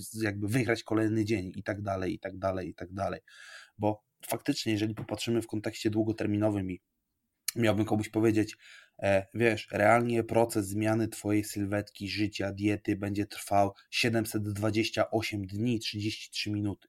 No to mhm. jest to przerażające. Natomiast jeżeli będzie to wyglądało, e, ja to dzielę na, na, na etapy 21-dniowe, czyli przez następne 21 dni masz się czuć tak, mhm. masz oczekiwać tego i masz robić to, a za następne 3 tygodnie będziemy rozmawiać co dalej. I oczywiście jakby, wiesz, no ca cały, cały, cała filozofia polega na tym, że tak naprawdę po tych pierwszych 21 dniach następne 21 dni polegają dokładnie na tym samym, aż do momentu osiągnięcia tej intencji, czy tego celu, tak? E, I, i to jest też właśnie taka fajna sprawa, zresztą tak jak sobie obserwuję ludzi z mojej branży, mm, którzy, którzy ciebie udostępniają, bądź którzy mm, jakby udostępniają Twoje wpisy, albo skupiają się na Twoich wpisach, to realnie faktycznie najwięcej osób skupia się na tym elemencie pięciu zwycięstw dziennie, bo to daje zajebiste efekty, naprawdę. Tak krótko w tym, w myśl krótkoterminową, a w myśl długoterminową, powtarzane codziennie, no to oczywiście no, 365 idealnych dni, no to jest idealny rok. Tak, i, no i to jest właśnie ten bardzo prosty model, który, jak już mówiłem, on odrzuca zarządzanie sobą. Masz po prostu wykonać pięć prostych zadań i wykonywać je do momentu, w którym one staną się na tyle nawykowe, że możesz sobie je wykreślić z listy, bo i tak będziesz je robić i zaczynasz sobie wpisywać coś innego. I tak oczywiście czasami się zdarzy, że na przykład e, trzeba ugasić jakiś pożar, bo coś się tam stało i wtedy na tą listę trafia coś, co jest pożarem i to jest jak najbardziej ok. Natomiast nie ma żadnej wątpliwości, że nawet jeżeli będą ci się zdarzały fakapy dwa czy trzy razy w tygodniu, nawet, to jeżeli i tak wygrasz cztery czy pięć dni w tygodniu, to po roku będziesz w dużo, dużo, dużo, dużo lepszym miejscu, niż jeżeli po jednej cudzysłów porażce uznasz, że to wszystko już nie ma sensu i wrócisz do przegrywania na co dzień. Znaczy, no to to, to, to, jest dosyć, to jest dosyć oczywiste. To jest tak jak z tymi ludźmi, którzy są na diecie i nagle jest jeden dzień, kiedy na niej nie są, a potem zamiast wrócić, nawet, nawet po tygodniu e, objadania się niezgodnego z dietą, no to już machają ręką, bo to wszystko nie ma sensu. I jakby marnotrawią wszystko, co udało im się do tego czasu osiągnąć. Dlatego wcale nie dziwię się, że to jest najbardziej popularne, bo to, znaczy to jest tak prosty i mechaniczny proces, że on idzie w dużym stopniu pod prąd tego głównego paradygmatu dzisiaj, który mówi o zarządzaniu sobą, zarządzaniu emocjami,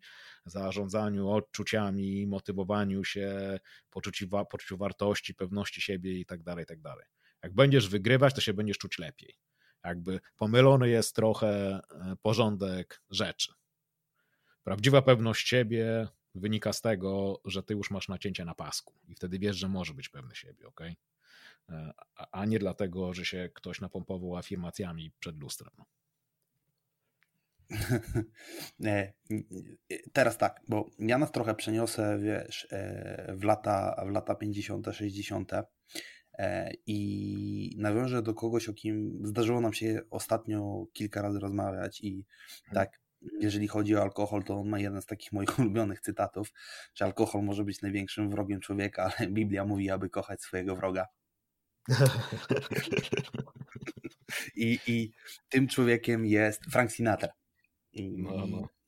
Ja jestem cholernie ciekaw, bo dla, dla mnie to jest y, postać wybitna, szczególnie, szczególnie po tym, że jestem olbrzymim fanem Ojca Chrzestnego Mario Puzo i postać Johna Fontaina jest całkowicie oparta na Franku i Frank podobno okropnie się na Puzo obraził za jakby karykaturę swojej postaci. Natomiast Frank był zajebistym wymiataczem, nie? I jakby mhm.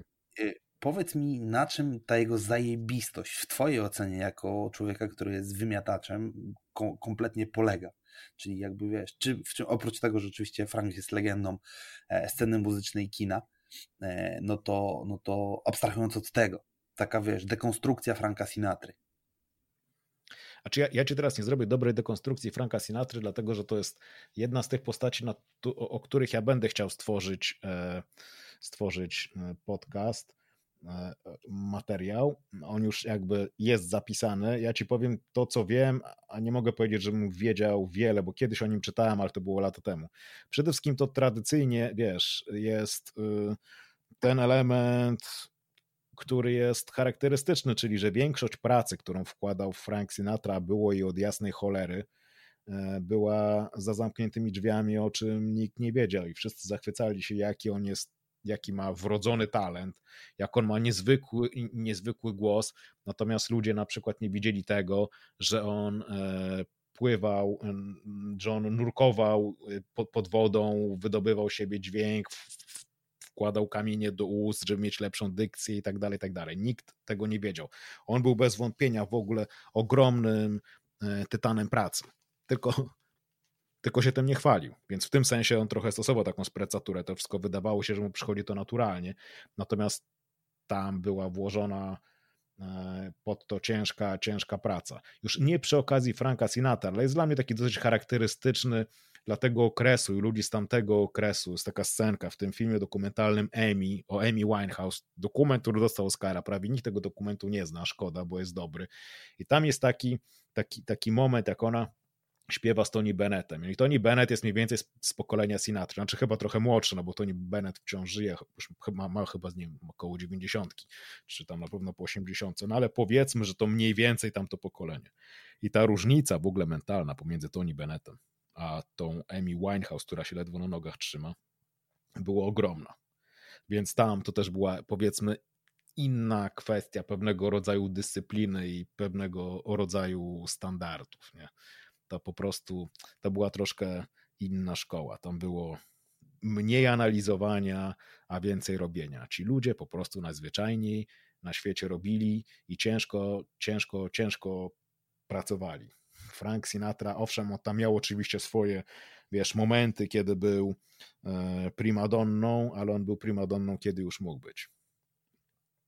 Natomiast ja w tym momencie jeszcze nie jestem w stanie ci powiedzieć niczego więcej, bo to będzie dopiero ktoś, kogo sobie będę dokładniej e, analizował. Jeden z tych e, cytatów Sinatry, abstrahując od tego żartobliwego, który u mnie wisi, to jest e, właśnie, że żyjesz tylko raz, ale jeżeli dobrze rozegrasz swoje karty, to, to, to zupełnie wystarczy i jakby wiesz, dla mnie Sinatra to jest jeden z tych, jedna z tych osób, która dosłownie to, wiesz, e, ten ręcznik zwany życiem wycisnęła dosłownie do cna, wykorzystając, wyciągając z niego wszystko, co mógł wyciągnąć. Nie ma, nie, nie ma dla mnie wątpliwości. Dla, dla mnie, wiesz, Sinatra się zawsze kojarzy z, z, piosenką, która jest po części moim hymnem, ja już mówiłem, to nawet moja Marta podczas ślubu e, puściła tę piosenkę dla mnie, czyli My Way. Dla mnie zawsze było ważne, żeby robić rzeczy po swojemu i ta piosenka My Way, swoją drogą w ogóle nie, nie, nie piosenka oryginalnie Sinatry, e, tylko Sinatra jest akurat, jego wykonanie jest najbardziej znane, to jest właśnie coś, co z kolei przywraca mi e, Dana Kennedy'ego. Ci dwaj goście się dla mnie łączą w głowie jako ludzie, którzy pokazują, że można prowadzić swój biznes na swoich zasadach, bez służalczości i po prostu ucząc innych tego, w jaki sposób chcesz być traktowany i w jaki sposób biznes prowadzisz. Właśnie to My Way to jest dla mnie jeden z najważniejszych elementów. Oczywiście trzeba dbać, żeby przy okazji My Way było skuteczny way, ale to, żeby robić rzeczy po swojemu i żyć jak najbardziej po swojemu i żyć jak najbardziej najbliżej siebie, to jest dla mnie bez wątpienia ultra ważny element i dlatego tak bardzo uwielbiam tą piosenkę i całe to jej przesłanie. Dlatego Frank Sinatra dla mnie kojarzy się z My Way i to nie, nie chcę powiedzieć, że to jest filozofia mojego życia, bo to by, może trochę byłoby zbyt górnolotne, ale jest to dla mnie skrajnie ważne, dlatego ja robię rzeczy po swojemu i prowadzę biznes po swojemu. To jest dla mnie najważniejsze, żebym szedł na jak najmniejszą ilość kompromisów. I Sinatra był bezkompromisowy swoją drogą. Ja pamiętam taką, taki element z jego życia, jak mm, jego żoną była Mia Farrow. I Mia Farrow poznała Romana Polańskiego, który cieszył, cieszył się złą sławą i e, on zaproponował jej rolę w dziecku Rosemary, nie? która była wtedy kontrowersyjną książką na tamte czasy. I Mia Farrow powiedziała, że zagra w tym filmie, a przynajmniej tak legenda głosi. A Frank powiedział, jeżeli zagrasz w tym filmie, to nie jesteś moją żoną. No i ona podpisała umowę na zagranie w tym filmie, a on złożył papiery rozwodowe w sądzie. Frank, Frank się nie pierdoli w tańcu. Znaczy, to jest właśnie mm, taki element tego, znowu, tu jakby swobodnie przechodzę do tego, co gdzieś tam mam zapisane, mm, gdzieś mam zapisane dalej, ale od razu do tego nawiążę, bo e, chyba w wpisie, we wpisie o Edzie Majlecie o tym dosyć dużo pisałeś i, i, mówiłeś, natomiast chodzi właśnie o ten kontekst dotrzymywania obietnic. No, tu widzimy, że e, Sinatra dotrzymał obietnicy, jak powiedział, tak zrobił. Ale to jest taka rzecz, która gdzieś tam we mnie bardzo często siedzi, że e, ja mam takie wrażenie, jeżeli ja nie dotrzymuję obietnic, które gdzieś tam daję, a bardzo mocno nad tym pracuję, bo jest to jeden z takich problemów, które gdzieś tam mam, że te obietnice wiesz, siedzą, mówię, coś zrobię i tego nie robię i to jest dosyć problematyczne, to zawsze czuję dużo większe jakby nie chciałbym powiedzieć, że to jest złość, bo to jest takie wewnętrzne wkurwienie, mm, natomiast to nie jest stricte złość e, na to, niż na milion innych rzeczy, które chciałem zrobić, ale ich nie zrobiłem, niż to, co obiecałem sobie zrobić i, i tego nie zrobiłem. I wiesz, jakby w czym tkwi sekret, abstrahując od Joko Willika, czyli że, od Joko, jeżeli chcesz dotrzymać obietnicy, to ją po prostu kurwa dotrzymaj. Ale jeżeli chodzi o ten kontekst robienia właśnie tego, co jest ważne, czy jakby wybierania tego, co jest ważne w kontekście tych obietnic, czyli jakby wiesz, priorytety, priorytetyzowania pewnych elementów. Wiesz, to sekret jest prosty. Musisz tych obietnic składać jak najmniej i naprawdę chcieć je spełnić, wiesz, bo jeżeli się obiecuje wszystkim wszystko, a potem sobie wiele, no to faktycznie statystycznie nawet wiadomo, że e, tego kiedyś nie dotrzymasz. W momencie, w którym wiesz, wie, wiesz, co jest dla ciebie ważne, wiesz, jakie są twoje wartości, i w momencie, w którym między innymi rozumiesz, na czym polega dźwignia, między innymi rozum, rozumiesz, że w biznesie na przykład liczy się głównie reputacja, no to wiesz, czego masz się trzymać. Ale jakby no sekretem cudzysłów jest też to, żeby tych obietnic nie było zbyt wiele, no bo po prostu liczy się tylko to, co się liczy najbardziej i wiesz, to jest te 5, 15, 80, prawda? To kolejny element, którego się nauczyłem od Dana Kennedy, czyli to, gdzie on dzieli ludzi na pięć, ci, którzy są super gwiazdami, 15, którzy radzi sobie bardzo dobrze lub dobrze i 80%, który, 80% ludzi, którzy zawsze niezależnie od wszystkiego będą w dupie, nawet jeżeli im się da wszystkie zasoby i wszelką pomoc i ludzie się w ten sposób faktycznie dzielą. I tak samo to jest między innymi w przypadku naszych działań, e, że są działania, które mają wartość 100 dolarówek, są działania, które mają wartość 20 dolarówek i są działania, które mają wartość jednocentówki. I teraz dobrze byłoby składać obietnice w kontekście tego, co ma wartość 100 dolarów, czyli ma dźwignię, czyli ma przełożenie. a nie obiecywać i nie zajmować się robieniem rzeczy, które tak naprawdę nie mają większego znaczenia i sprawiają jedynie, że jesteśmy zajęci, a nie tym, że przybliżamy się geometrycznie w linii prostej do celu. Więc to jest według mnie jeden z najważniejszych mm, elementów. Tak po prostu. Jeżeli chodzi o zasadę 80, 80 15 5 czy 5 15 80, to jeszcze ostatnio rozmawialiśmy o e, tym elemencie, mm, o którym opowiadał Hugh Jackman, właśnie znowu u, u Ferisa, czyli mm -hmm. 85 15, czy to moja zasada 80 20, mm, czyli, czyli ta trochę parafraza zasady Pareto, tego włoskiego ekonoma, który mówił, że tak naprawdę 20% twoich, twoich osób, czy 20% Twoich klientów generuje 80% e, czy to Twojego sukcesu, czy Twojego dochodu, mhm. to mm, właśnie takim, e, takim, taką rzeczą, którą ja odkryłem dosyć dawno, ale wprowadziłem dosyć niedawno, to jest to, że bardzo często robienie mniej równa się zdecydowanie więcej tu jakby w Twoim kontekście nad tym, te, jakby w kontekście Twojego ciała i, i organizmu, przyszliśmy do tego dosyć późno. Jakby myślę, że też pewną. Mój układ nerwowy wie to już od dawna, tylko jeszcze do mnie nie dociera. No. E, ja myślę, że ty postawiłeś e, mur z najgorszego cementu i wiesz, starej niemieckiej cegły, której żaden wilk nie jest w stanie zdmuchnąć pomiędzy układem nerwowym a mózgiem i twój mózg ciągle mówi e, mogę, a twój układ nerwowy mówi kurwa znowu on. Coś w tym stylu. No. I, I jakby wiesz, y, jakby ile w tej teorii, że mm, czasami mniej równa się więcej, jest prawdziwe?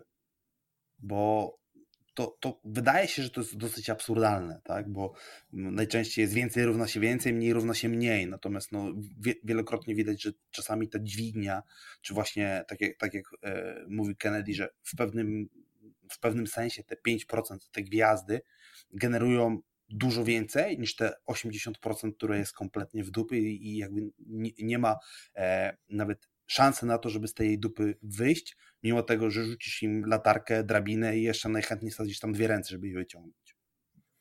Wiesz, to między innymi według mnie e, polega na tym, że to, kim jesteś, jest dużo ważniejsze od tego, co robisz. A czyli masz dokładnie ludzi, którzy mogą mieć dokładnie ten sam zestaw umiejętności. Jedna z tych osób będzie zarabiała kilkanaście razy więcej niż druga, ze względu na to, że jest czy celebrytą, czy ma lepsze umiejętności komunikacji, sprzedaży i tak dalej, tak dalej, większą odporność na krytykę, grubszą skórę i tak dalej, i tak dalej, i tak dalej. Więc mm, wiesz, to nie ma w ogóle żadnych wątpliwości, że robienie właściwych rzeczy może powodować, że wyniki będą wzrastały geometryczne, pomimo tego, że robimy cudzysłów mniej. Co zresztą do pewnego stopnia e, ci udowodniłem, jeżeli chodzi o Twój biznes, prawda? Bo na to już nie wchodzą w szczegóły, pewne, pewne czynniki, pewne wskaźniki poszły znacznie do góry, pomimo tego, że robiłeś mniej. Jakby problem polega według mnie na tym, jeżeli już chodzi o kwestię taką mentalną, emocjonalną, że wiesz, jeżeli my sobie zwrócimy uwagę na to, w jaki sposób e, ludzie budują swoje poczucie wartości, tudzież poczucie ważności, bo to po części jest synonimiczne, to bardzo często my od, od dziecka, i to nie jest wymówka, że skoro tak było od dziecka, to się tego zmienić nie da, tylko po prostu źródło problemu jesteśmy przyzwyczajeni, znaczy nauczeni, że musimy się cudzysłów starać i jesteśmy nauczeni, i to, i to jest szczególnie się mści mm, w biznesie, że im więcej, im dłużej robisz i im bardziej się napocisz, i jak jeszcze widać, że się pocisz, to znaczy, że to jest warte więcej. Nie jeżeli chodzi o cenę, tylko że jakby zostanie bardziej doceniona. Ale w momencie, w którym, wiesz, na, na przykład jesteś w tym biznesie, w którym jesteś, to z mojego punktu widzenia absolutnie nie ma żadnej różnicy, jak bardzo ty się napocisz przy moim planie. A tak na dobrą sprawę, jeżeli ty mi potrafisz podać rozwiązanie mojego problemu w przeciągu 13 sekund, zamiast pisać mi to na 130 stronach papieru, to dla mnie to ma ogromne znaczenie, dlatego że ja nie muszę wtedy tracić czasu na czytanie 130 stron, a ty mi to możesz powiedzieć w 13 sekund.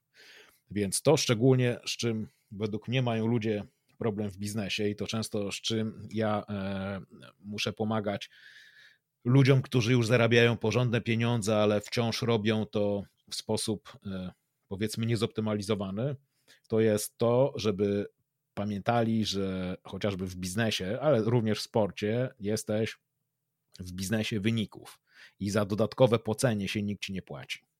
Znaczy, nie, nie, nie przyznaje się medalu zawodnikowi, na przykład MMA, za to, że spocił się bardziej. Prawda? Jeżeli potrafi załatwić to w przeciągu 5 sekund, uderzając jeden raz, to tak na dobrą sprawę jeszcze dostanie bonus. I podobnie rzecz powinna mieć swoje miejsce w biznesie.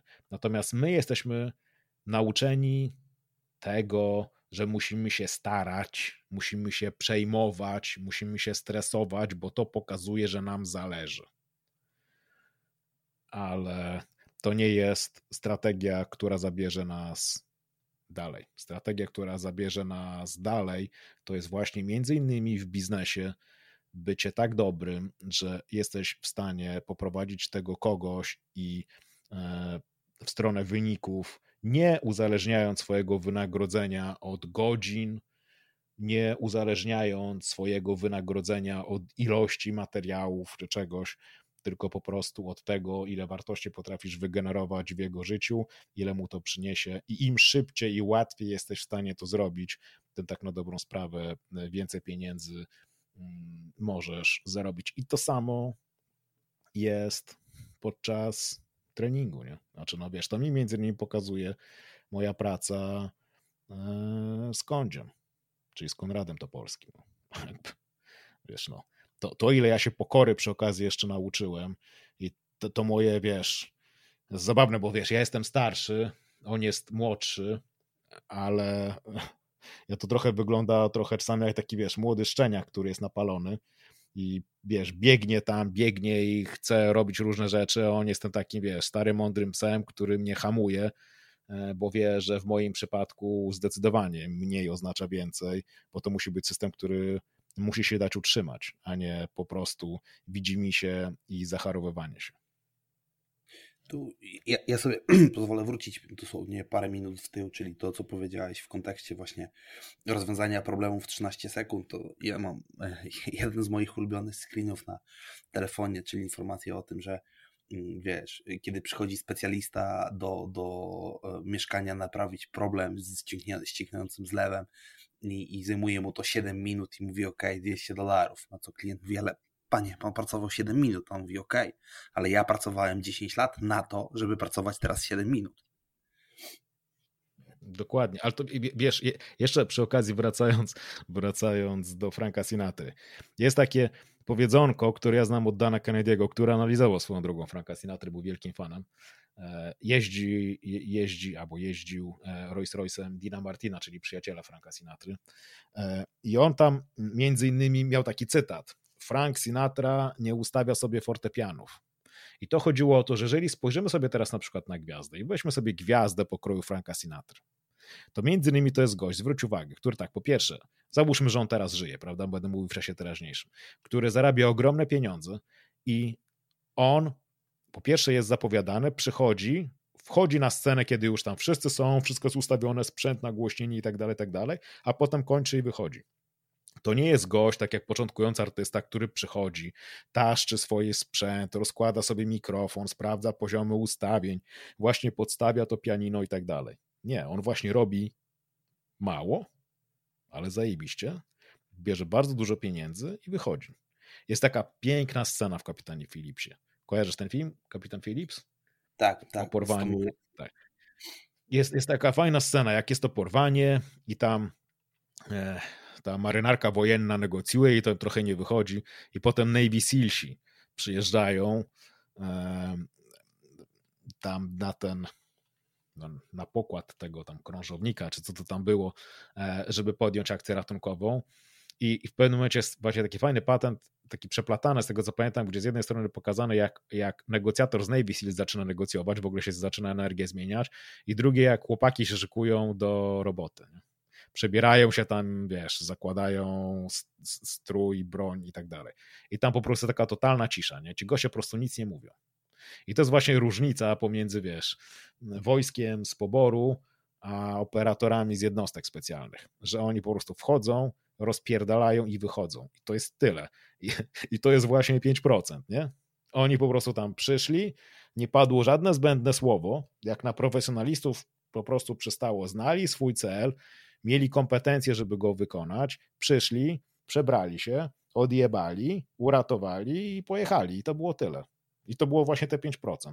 I jak, jak widziałem tą scenę, to właśnie obiecałem sobie, pamiętam w kinie z Martą na tym byłem, obiecałem sobie, że w swojej dziedzinie chcę być kimś takim. Chcę być po prostu gościem, który przychodzi, robi swoje, a potem wychodzi i koniec. Nie? Bez, bez, bez zbędnych elementów, bez jakiegoś niepotrzebnego marnowania energii, stosując zasadę dźwigni, która się sprawdza. Powiedz mi tak, jakbyś miał, już jakby stricte zatrzymując się przy tym temacie, e, nie, nie cofając się, żeby, żeby zachować ciągłość naszej wizji i rozmowy, e, jak zasady prowadzenia dobrego podcastu mówią, albo jak mówi Joe Rogan, jak zwał, tak zwał, to mm, jeżeli właśnie miałbyś e, tak naprawdę wyeliminować, nie powiedzieć, które są najlepsze, ale wyeliminować trzy rzeczy, które realnie utrudniają osiągnięcie celu, czyli zupełnie z dupy strony, zamiast wiesz, dodawać to, co trzeba bezwzględnie wyeliminować, to co by to było? Jakie trzy elementy w Twojej ocenie, jako tego wiesz, wymiatacza w swojej dziedzinie, zdecydowanie są w, w Twojej ocenie najbardziej utrudniające ludziom progres? Rozpraszanie. Nie ma wątpliwości, że to jest główny problem. To, że wiesz, ten jeden z moich ukochanych cytatów e, e, Nietzsche, że najbardziej powszechną formą ludzkiej głupoty jest zapominanie o tym, co chcemy osiągnąć. Więc rozpraszanie się, celowe lub niecelowe, oddzielny temat. Drugi element, który bym wymienił, a Myślę, że brak wiary slash zaufania do siebie, to znaczy wynika on prawdopodobnie e, z założenia, że to jest w jakiś sposób trudne, co z kolei znowu, wiesz, e, przypomina mi się cytat z Chandlera, który powiedział, że sukces jest procesem, logicznym procesem liniowym, którym zarządzają istoty emocjonalne. I to dlatego właśnie bycie emocjonalnym tak często stoi w całkowicie, całkowitej kontrze do osiągnięcia sukcesu. To jest to, o czym mówiliśmy. Generalnie emocje osłabiają. Generalnie wiem, że oczywiście można zaraz sobie tam pokazywać, że niekoniecznie, ale, ale generalnie bycie emocjonalnym nie służy. Więc pierwsze to byłoby rozpraszanie. Drugie to byłoby brak wiary. No i trzeci, wiesz co, element, prawdopodobnie najważniejszy, bo mnie zaskoczyłeś tym pytaniem. E, więc ja sobie teraz to tak wyciągam z głowy. Jest to prawdopodobnie jednak z takich czy innych powodów poddawanie się, nie? To znaczy zrezygnowanie, bo jednak większość osób, która po prostu pozostanie na torze, nawet robiąc rzeczy koślawo, wcześniej czy, pój- czy później dotrze do miejsca, do którego chciało dotrzeć, lub przynajmniej czegoś podobnego. Wiesz, to teraz znowu cytat. Przy okazji mówiłem, jak ja mam kiepską pamięć do wszystkiego, ale wiesz, teraz zaczynam cytować z kolei Woody'ego Allena, e, wiesz, o tym, że 80% sukcesu to po prostu się pojawić, to jest, to, to jest naprawdę prawda. To bywa, to, oczywiście to samo pojawianie się i po prostu bycie konsekwentnym nie doprowadzi kogoś do 5%, ale zapewni, że będzie przynajmniej w tych 20%, które sobie radzą. Więc po prostu robienie swojego bez rezygnowania. Ten taki upór, to jest to, co Pressfield właśnie mówi e, w Do roboty czy w Wojnie Sztuki. Ten po prostu taki ośli upór i parcie przed siebie potrafi zdziałać cuda. Nie? Tak, takie trzy elementy bym wymienił. Dodałbym jeszcze czwarty, bonusowo czwarte to byłoby właśnie oczekiwanie na jakiś cudowny stan, motywację i tak dalej, i tak dalej. To byłoby prawdopodobnie też, też, też element, który bardzo, bardzo ludzi, bardzo ludzi rozwala. Ale chyba kluczowym byłoby to poddawanie się i rezygnowanie, bo nawet jeżeli się rozpraszasz, to co mówiliśmy, jesteś na diecie i dwa dni nie wyszły. Nawet jeżeli tracisz wiarę czy zaufanie, ale pozostaniesz na torze, po prostu mechanicznie pozostaniesz na torze, to prawdopodobnie wcześniej czy później dotrzesz tam, gdzie chcesz być. To był jakby, to jest, to jest przykład mnie, o czym też już mówiliśmy na początku.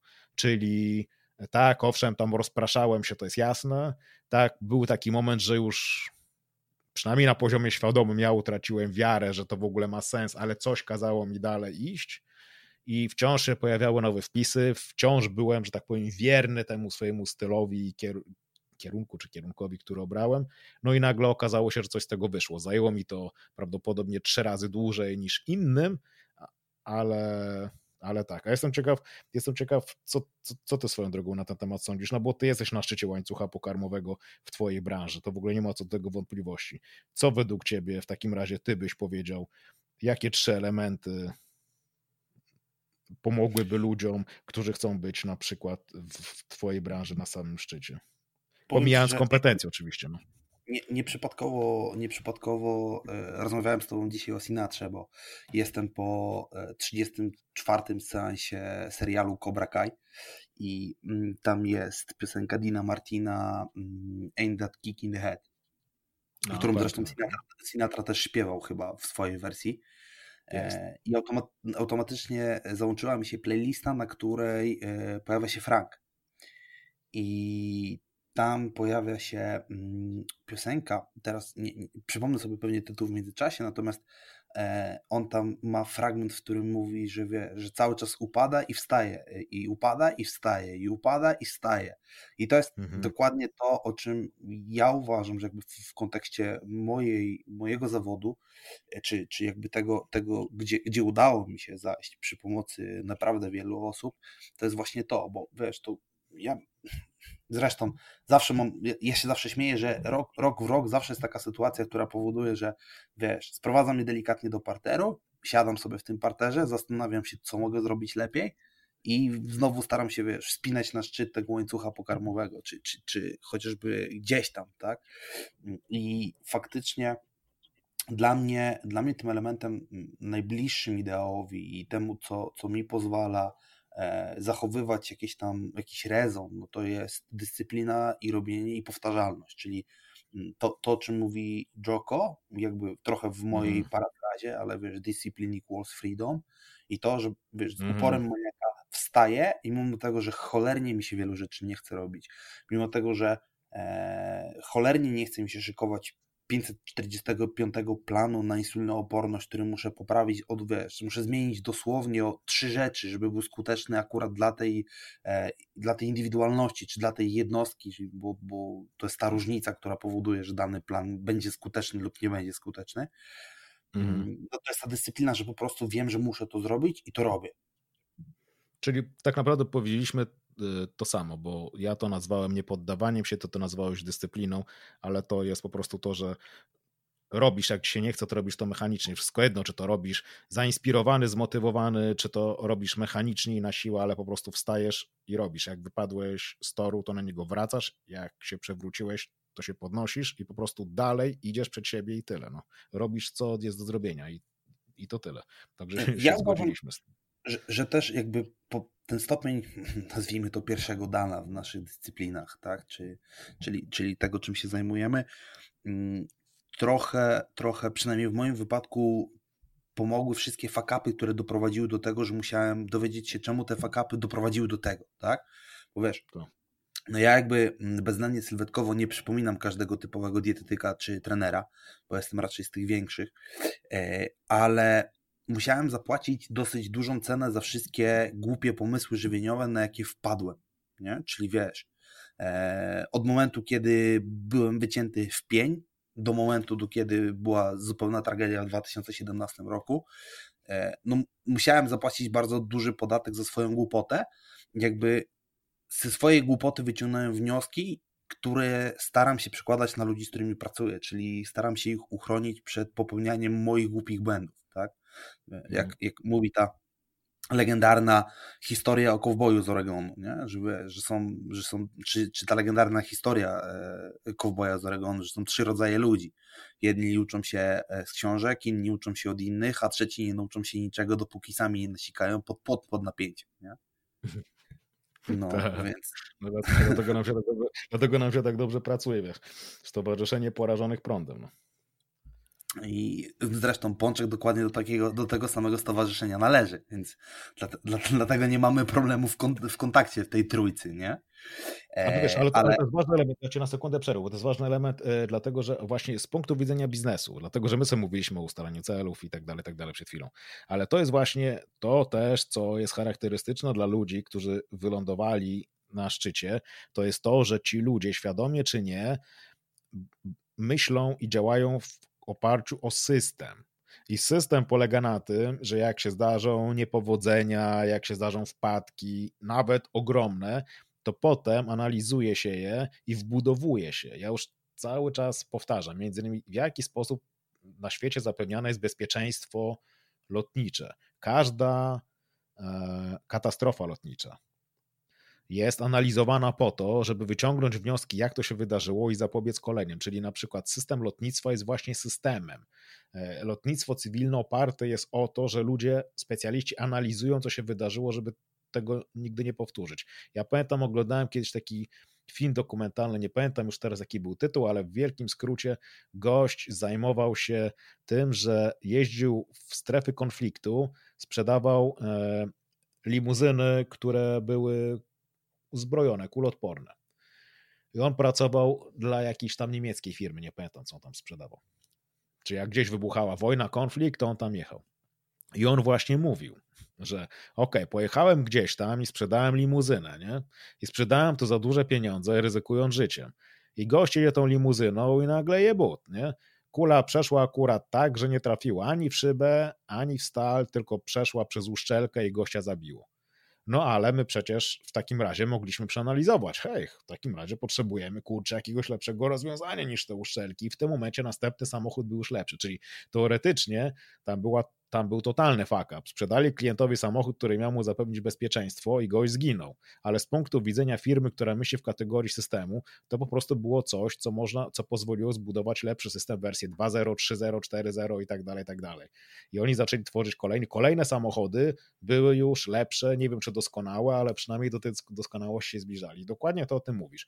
Ty jesteś w takim biznesie budowania doskonałości pod tytułem powstaje wersja 2.0, 3.0, teraz nie wiem, jest wersja 27.0 i kiedyś będzie wersja 33.0 i na tym to dokładnie polega, wiesz. Gruba, ja mówiłem już, kurde, u Gryna, no, gruba skóra i wybiórcza pamięć, na tym polega sukces, nie? Po prostu wiesz. No.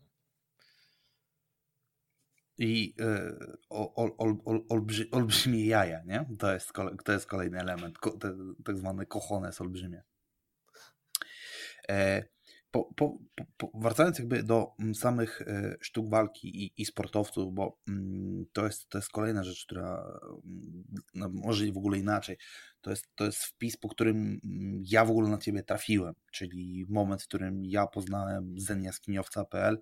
To była moja rozmowa z Koczwarą. Wracałem ze szkolenia z Zielonej Góry wypożyczonym samochodem, bo, bo to było świeżo po tym, jak baba e, dosłownie, dosłownie zaparkowała mi swoim samochodem w, mojej, w dupie mojego samochodu e, i zatrzymała się w połowie bagażnika. I pamiętam, że słuchałem, mm, Koczwara do mnie zadzwonił i mówi do mnie tak, mówi Mareczku, musisz posłuchać tego pana, pana Rafała. Pan Rafał jest zajebisty, bo pan Rafał nie mówi ci, że e, kluczyki do twojego Porsche leżą na ulicy, tylko pan Mazur mówi ci, że twoje Porsche gdzieś tam jest, ale musisz na nie ciężko zapierdalać. mówię, dobrze Kamilku, posłucham sobie. I wracając puściłem mm, właśnie, zresztą Koczwara wysłał mi link do e, bycia Conor McGregor. Mhm.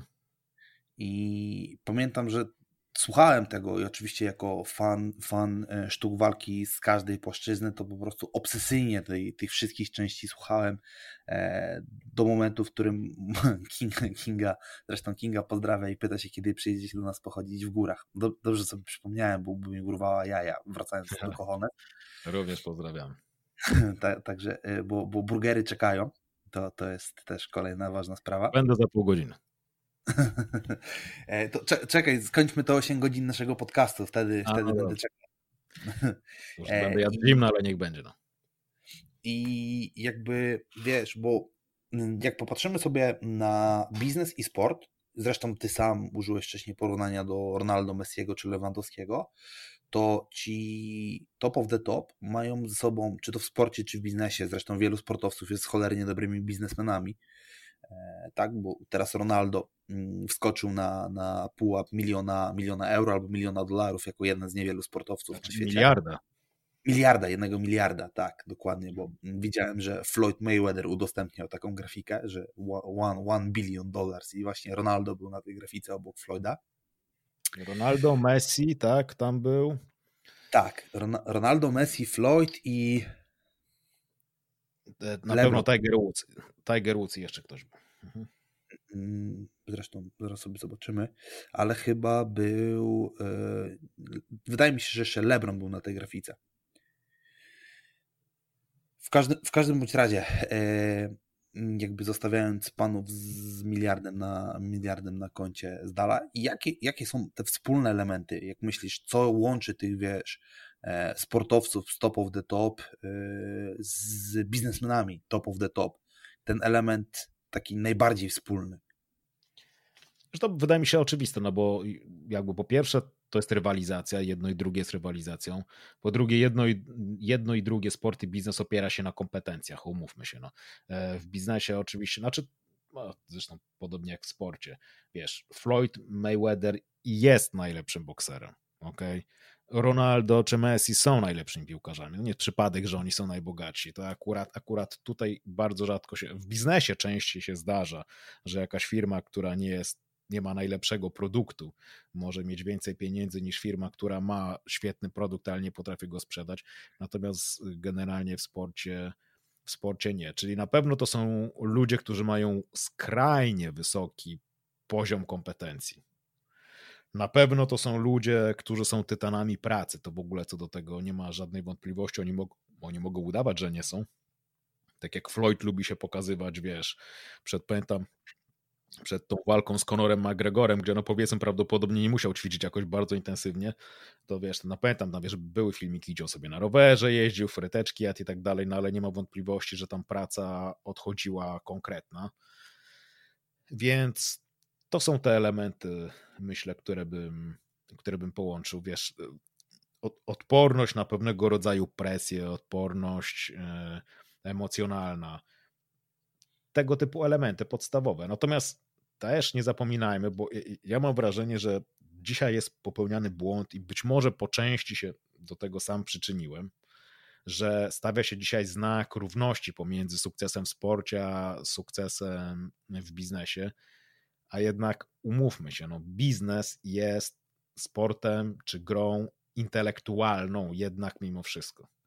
To znaczy naprawdę nie potrzeba biegać ultramaratonów, żeby odnosić sukcesy w biznesie. A to, że ktoś potrafi znieść ból, który e,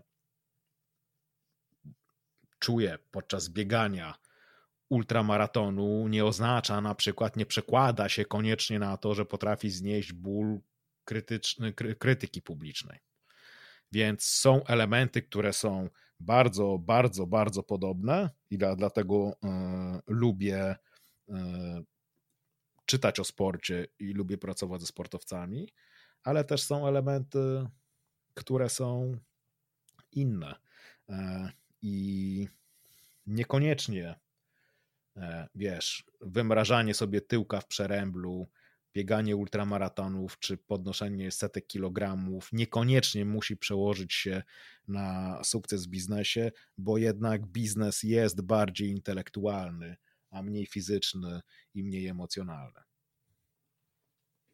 Chociaż jak popatrzymy sobie na mm, wiele osób, o których ty mówisz i o których ty nagrywasz, to każdy z nich w jakiś sposób e, ma dużo wspólnego z aktywnością fizyczną, bo czy popatrzymy na Bilzeriana, który jest tam aż, aż do granic możliwości uzależniony od treningu, abstrahując od całej reszty rzeczy, które tam po prostu się pojawiają.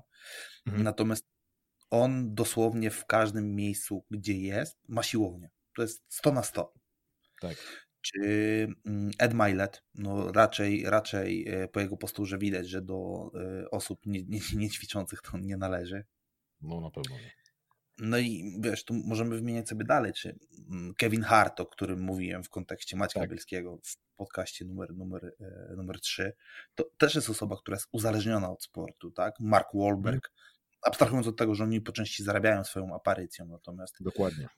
To, mm, mi zawsze gdzieś tam do głowy przychodzi ta myśl, że mm, realnie, wiesz, e, nie wykształcisz umysłu, nie kształcąc ciała, nie wykształcisz ciała, nie kształcąc umysłu, tak? I, i, i, takim mm, wspaniałym przykładem jest Josh Waitkin, czyli ten szachista, który jest tam arcymistrzem szachowym, a mimo, mimo tego, że jest arcymistrzem szachowym, jest też posiadaczem czarnego pasa w brazylijskim jiu-jitsu pod Marcelo Garcją, e, czyli w dwóch dyscyplinach, które są bardzo różne, ale jednocześnie bardzo podobne, tak? Ja, ja zawsze uważam, że jest ten element y, sportu bardzo istotny w kontekście, w kontekście działania biznesowego. Myślę, że w dużej mierze to jest też ten kontekst, który mocno potwierdza się wśród osób z biznesu i odwrotnie, i osób ze sportu, że ci wybitni sportowcy są bardzo dobrymi biznesmenami w większości, no bo jakby Tyson nie był wybitnym biznesmenem, chociaż teraz. Ale się jest. odbił teraz podobno, nie? ale się odbił. E, zaraz do tego wrócę, bo to jest dobra historia, o której będę chciał z Tobą porozmawiać.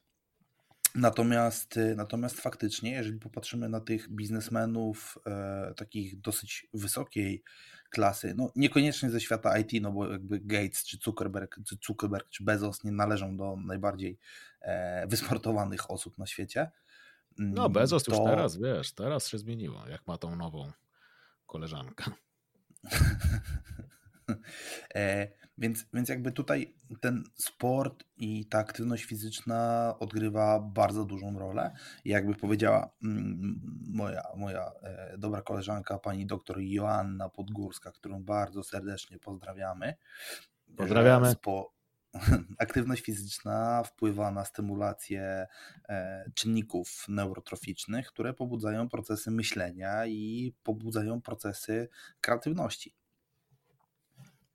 Czy nie mam wątpliwości, że większość tych ludzi jest w formie, e, natomiast e, tu akurat ja się generalnie zgadzam z Penią, nie? który właśnie powiedział, że to jest nieporozumienie ci goście, którzy ćwiczą po kilka godzin dziennie, bo masz być w biznesie robienia biznesu, a nie w biznesie robienia sześciopaka. Więc ja się po części z tym zgadzam, że jeżeli ktoś faktycznie e, ma biznes i zajmuje się tym biznesem na poważnie, to raczej, raczej nie będzie, raczej, bo oczywiście są zawsze są wyjątki, nie będzie w stanie być na poziomie wyczynu czy blisko. Powiedzmy, tutaj bym się z tym zgodził, ale też widzimy jednak generalnie ludzi, którzy o siebie dbają. I wiesz, są, są przykłady, przykłady ludzi bardzo bogatych, którzy ok, może niekoniecznie wyglądają, ale na przykład wiesz, w momencie, w którym ktoś ma powiedzmy parę miliardów dolców i ma 80 parę lat i na przykład robi nawet tą poranną gimnastykę, to, to i tak już jest coś, czego, czego on teoretycznie robić nie musi, bo tak naprawdę może mieć wywalone na wszystko ale nie mam wątpliwości, dlatego ja mówiłem o stan ciała, stan ducha, stan konta. E, wydaje mi się, że właśnie Szczególnie e, dzisiaj jesteśmy w takim czasie, między innymi właśnie dzięki takim ludziom jak pani doktor Janna Podgórska, powiedziałam pani doktor, e, że jakby oni pokazują nam, jak ważne jest właśnie to zadbanie o umysł i jak generalnie wydaje się coraz bardziej problematyczne rozdzielenie w ogóle ciała i umysłu, tak na dobrą sprawę to się nawzajem przenika. Nie? Mm. Więc nie ma wątpliwości, że dbanie o siebie, w tym również jakiegoś rodzaju trening, będzie wpływał pozytywnie, pod warunkiem oczywiście, że nie przegniemy i zostanie nam jakakolwiek energia i siły do tego, żeby się zajmować biznesem. To e, nie chciałbym skłamać, więc pewnie wyprowadzisz mnie z błędu, ale to stoicy dawali ci zadanie, że zanim możesz zostać stoikiem, najpierw musisz zadbać o swoje ciało, tak? Któraś, któraś z tych filo Taoiści. Taoiści, Taoiści mieli takie, tak, że, że, że, że dopiero kiedy zajmie się swoim ciałem, to możemy przejść do pracy nad swoim umysłem. Oczywiście to nie chodziło, wiesz, 4% tkanki tłuszczowej, nie chodziło o jakiś po prostu podstawowy poziom przyzwoitości. Jasne, bo wiesz, tu jeszcze tym kolejnym elementem, który dla mnie, mm, który na mnie robił wrażenie, to jest ten kontekst tego, że tak jak każdy biznesmen i, i, i im dalej w las, tym bardziej to widzimy bardzo często, gdzie tam wywlekane są pewne sekrety po latach, to tak samo każdy mm, sportowiec ma jakąś swoją ciemną stronę i e, ty bardzo dużo o tej ciemnej stronie mówisz w kontekście mm, filozofii działania, i, i postępowania. I zresztą no, dużo o tej ciemnej stronie pisałeś. Nie być jak Conor McGregor, to chyba była część czwarta. Tak. E, swoją drogą Conor się ostatnio ponownie popisał. Nie, nie, nie wiem, czy widziałeś, że tam gdzieś się nie, obnażał. Pokazywał tak? swoje intymne części pewnej pani. Są na to świadkowie. Serio? Także, serio. No właśnie, no. E, ale tak jakby wracając do Tysona, bo Tyson był ostatnio u Rogana, jednym z ostatnich podcastów, które, które przeprowadzał jeszcze w Kalifornii. E, I Tyson ma taki genialny cytat.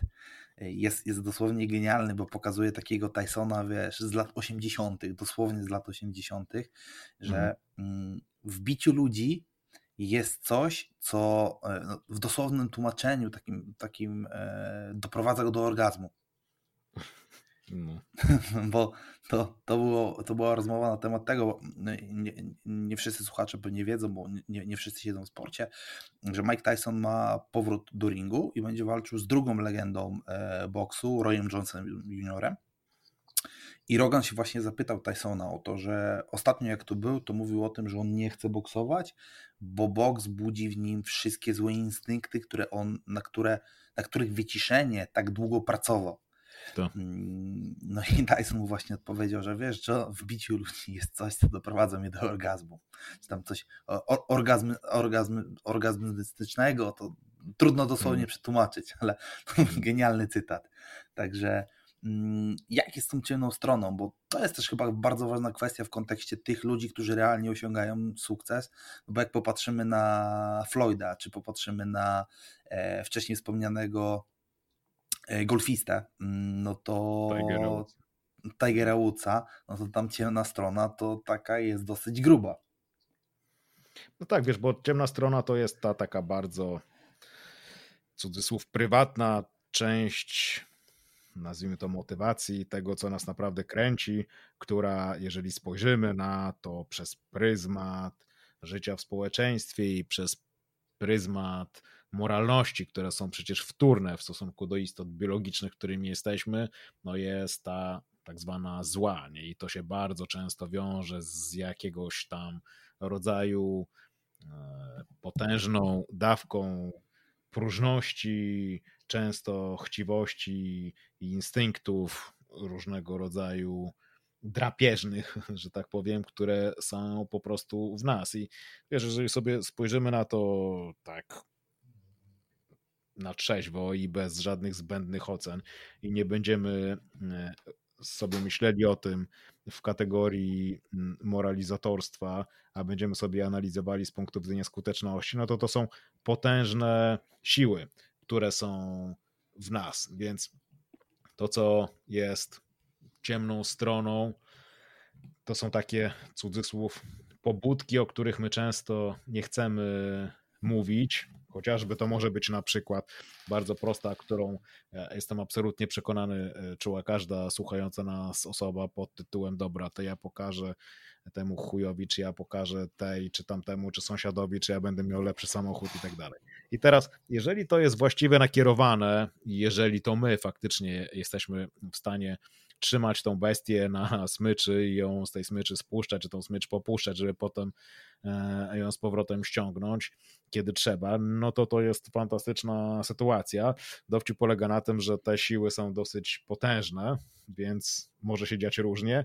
I tak to się właśnie działo w przypadku wspomnianych gentlemanów, takich jak e, chociażby Mike Tyson, takich jak Floyd, który przecież też zaliczył siatkę, e, czy Tiger Woods wydaje się być gościem, który właściwie jest taką kwintesencją całej tej historii o ciemnej stronie, no bo to był gość, który dominował w golfie i tak na dobrą sprawę to na ogół polegało na tym, ok, to kto dzisiaj będzie drugi, on do tego stopnia był, był, był dominatorem do tego stopnia, że e,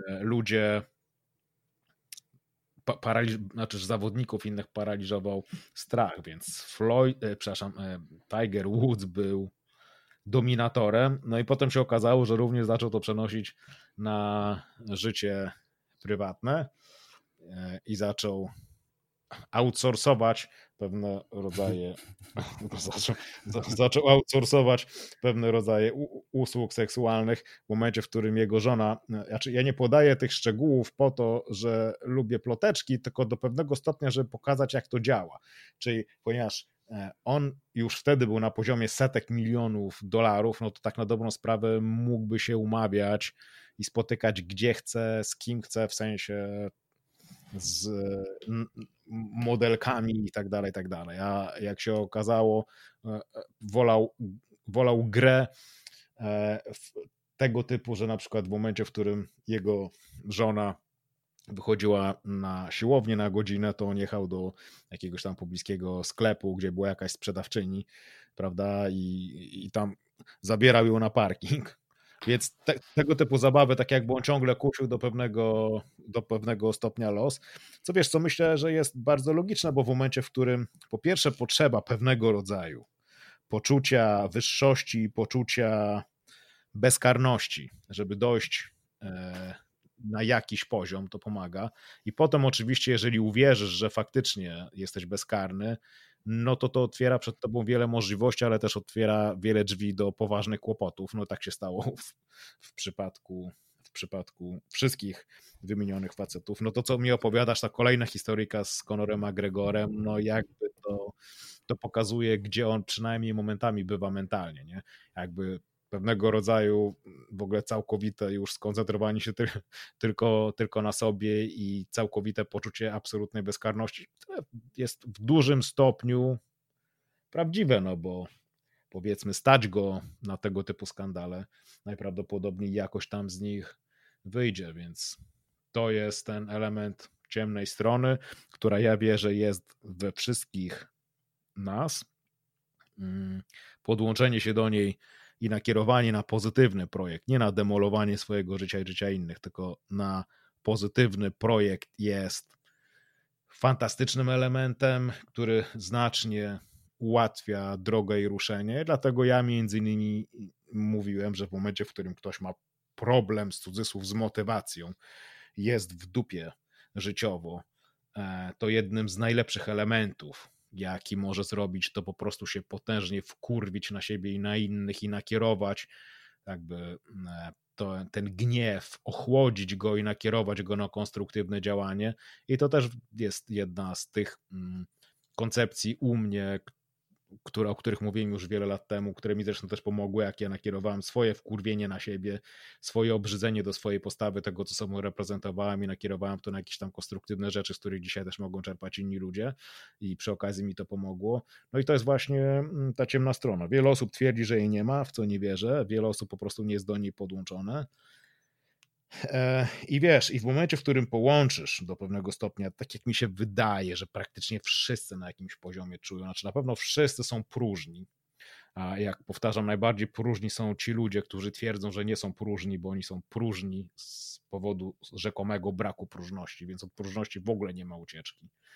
Więc ten, ten rodzaj jakiegoś takiego wrodzonego nam do pewnego stopnia narcyzmu i koncentracji na sobie jeżeli połączymy te dwa elementy, które wydają się być paradoksalne, ale nie są, czyli jakieś poczucie wyższości, tego, że ja jestem lepszy od innych, ale jednocześnie też często kompleks niższości, który jest w nas, jeżeli te dwa elementy się połączy, no to to wychodzi mieszanka wybuchowa, jeżeli faktycznie nakierujemy to na właściwy projekt i jeżeli przy okazji zdobędziemy e, właściwe kompetencje. I wiele osób nie kuma, już tam kończę powoli tą przydługą wypowiedź.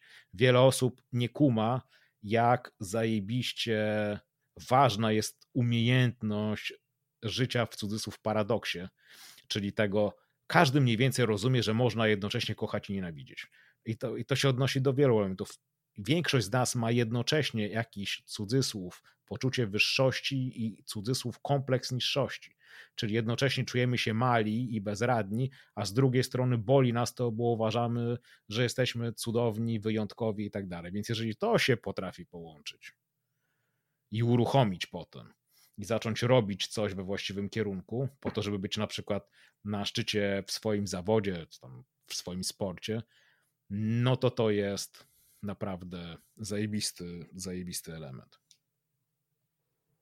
mi się przypomina mm, zawsze w kontekście tych sportowców z ciemną stroną e, Jordan, którego po prostu e, wszyscy uwielbiają, a, a nie, nie, nie, każdy kojarzy go z tej ciemnej strony, o której czy to mówi Grover, czy mm, ten dokument The Last Dance. Zresztą on trochę jest wybiórczy, jeżeli chodzi o tą historię Jordana, ale ogólnie e, Jordan był kawałem chuja i jakby to, to mi się najbardziej podoba w książce Tima Grovera Nieustępliwy, to jest to, kiedy on opisuje, że Jordan wchodził do szatni przeciwników pod pretekstem przywitania się z kimś, kogo zna i dosłownie przez trzy minuty po prostu patrzył na całą szatnię, żeby pokazać im swoją wyższość ten, ten element naprawdę takiej, no, dla mnie to jest taka, no, trudno nazwać to pozytywną ciemną stroną, natomiast no, jest to pozytywna ciemna strona, bo, bo jakby yy, no, Jordan... Mhm. Do, dokładnie, dokładnie. Tak, dokładnie bo... to, to, to przewraca nam tą rozmowę e, z samego początku. On, jeżeli przeczyta się biografię Jordana, która zdaje się nazywa się Jordan, nie pamiętam jak się nazywa nie lubię koszykówki i w ogóle nie lubię sportów zespołowych, ale ta biografia jest genialna i napisana jest przez kogoś, kto albo w świadomy sposób kumał, czym jest ciemna strona, albo podświadomie szedł. Jest świetnie ta książka napisana. To tak na dobrą sprawę kariera Jordana polega na ciągłym szukaniu nowych powodów do wkurwienia i nawet jak już zdaje się zakończył karierę i tam dostawał jakąś tam nagrodę za całokształt, to nawet podczas tego swojego wystąpienia, które tam nie trwało 30 minut, to chyba przez 20 minut e, narzekał i wkurwiał się na to, że kiedyś jak był w koledżu, to nie trafił do drużyny i tak dalej, nawet wtedy. Więc jakby on jest przykładem takiego wkurwionego czarnego chłopaka, który zamiast rozpierdalać samochody na ulicy, e, po prostu postanowił zrobić karierę w sporcie i przy okazji zarobił też ponad miliard już jako, e, jako właściciel. Ale to jest właśnie dokładnie to. Nie? On mógł pójść w dragi, on mógł pójść w gangsterkę, mógł zrobić tysiąc różnych rzeczy, cudzysłów negatywnych z tym swoim gniewem, ale nakierował go na to, żeby siebie zbudować i teraz jeszcze zbudował nie tylko swoją legendę jako sportowca, ale teraz buduje również imperium sportowe jako właściciel e, klubu koszykarskiego. Nie? Jakby to jest dokładnie to, o czym ja mówię. Ja pamiętam też taka scenka była kiedyś z Olbryskim, taki był film polski, to ja złodziej. I tam w wielkim skrócie był jeden chłopaczek, który kradł samochody i, i Olbryski grał zdaje się jakiegoś tam właśnie artystę, który jeździł Jaguarem, pamiętam, i tego Jaguara mu skradziono, ale była tam w skrócie taka scenka, jak właśnie Olbryski jedzie ze swoją żoną i właśnie mówi, że gdyby Picasso nie był takim skurwysynem, to by malował jedynie widokówki. Nie? I coś, coś w tym było, bo po prostu Picasso też był zdecydowanie, wychodził z ciemnej strony, ale to między innymi ten, ten, ten, ten jego totalny egocentryzm i to poczucie wyższości nad innymi powodowało jednocześnie, no, że on był wyższy od innych w tym, co robił, czyli był jednym z największych artystów, jakich kiedykolwiek żyli na ziemi. I, i, i jak, jak, już rozmawiamy o Jordanie i ciemnej stronie, to zupełnym przeciwieństwem Jordana w takim kontekście tej ciemnej strony, no to przecież był Rodman, tak? który dokładnie całą swoją ciemną stronę przekierował na, mm, na dragi i na wszystkie inne u, u, użytki, jakie ówczesny świat miał do zaproponowania. No, zrobił też jakąś karierę. Dzisiaj wciąż go pamiętamy, prawda? Być może, być może sam Rodman miał większy cudzysłów surowy talent niż Jordan, ale Jordan włożył dużo więcej pracy i właśnie był bardziej zdyscyplinowany. No i efekt tego widzimy dzisiaj. No. Jordan buduje imperium, a Rodman wita się z Kimem. No. To też jest pewnego rodzaju sukces. tak. u, u, uścisnąć rękę Kima. Kima. Kto by nie chciał. No. Znaczy, y, kto by spróbował mu odmówić, do tego bym raczej poszedł. Mogło być szkodliwe dla zdrowia. No. Mm, dobra. I, I, idąc dalej, wracając do książek i, i całej tematyki, to e, powiedz mi, jakie książki najchętniej dajesz w prezencie? To jest bardzo podchwytliwe pytanie, bo rozdajesz książek dosłownie e, multum, bo sam od ciebie chyba z sześć pozycji, także e, jestem ciekaw twoich takich top 3 jako książki prezentowe. Najczęściej daję moją z Marcinem Osmanem, Zostań drapieżnikiem, e, to co stworzyliśmy na podstawie e, naszych rozmów. Znaczy, bo po prostu jest naprawdę dobra, bo jest dobra, bo jest przekrojowa, bo sobie też omawialiśmy pewne tematy i tam rozdziałów jest wiele, dosłownie od kwestii tego, że nie potrzeba motywacji e, po to, jak lepiej sprzedawać, więc jest, jest bardzo przekrojowa i nie można jej kupić gdzieś tam w Empikach, można dostać u Marcina Osmana, u niego, na stronie jego wydawnictwa SM Power.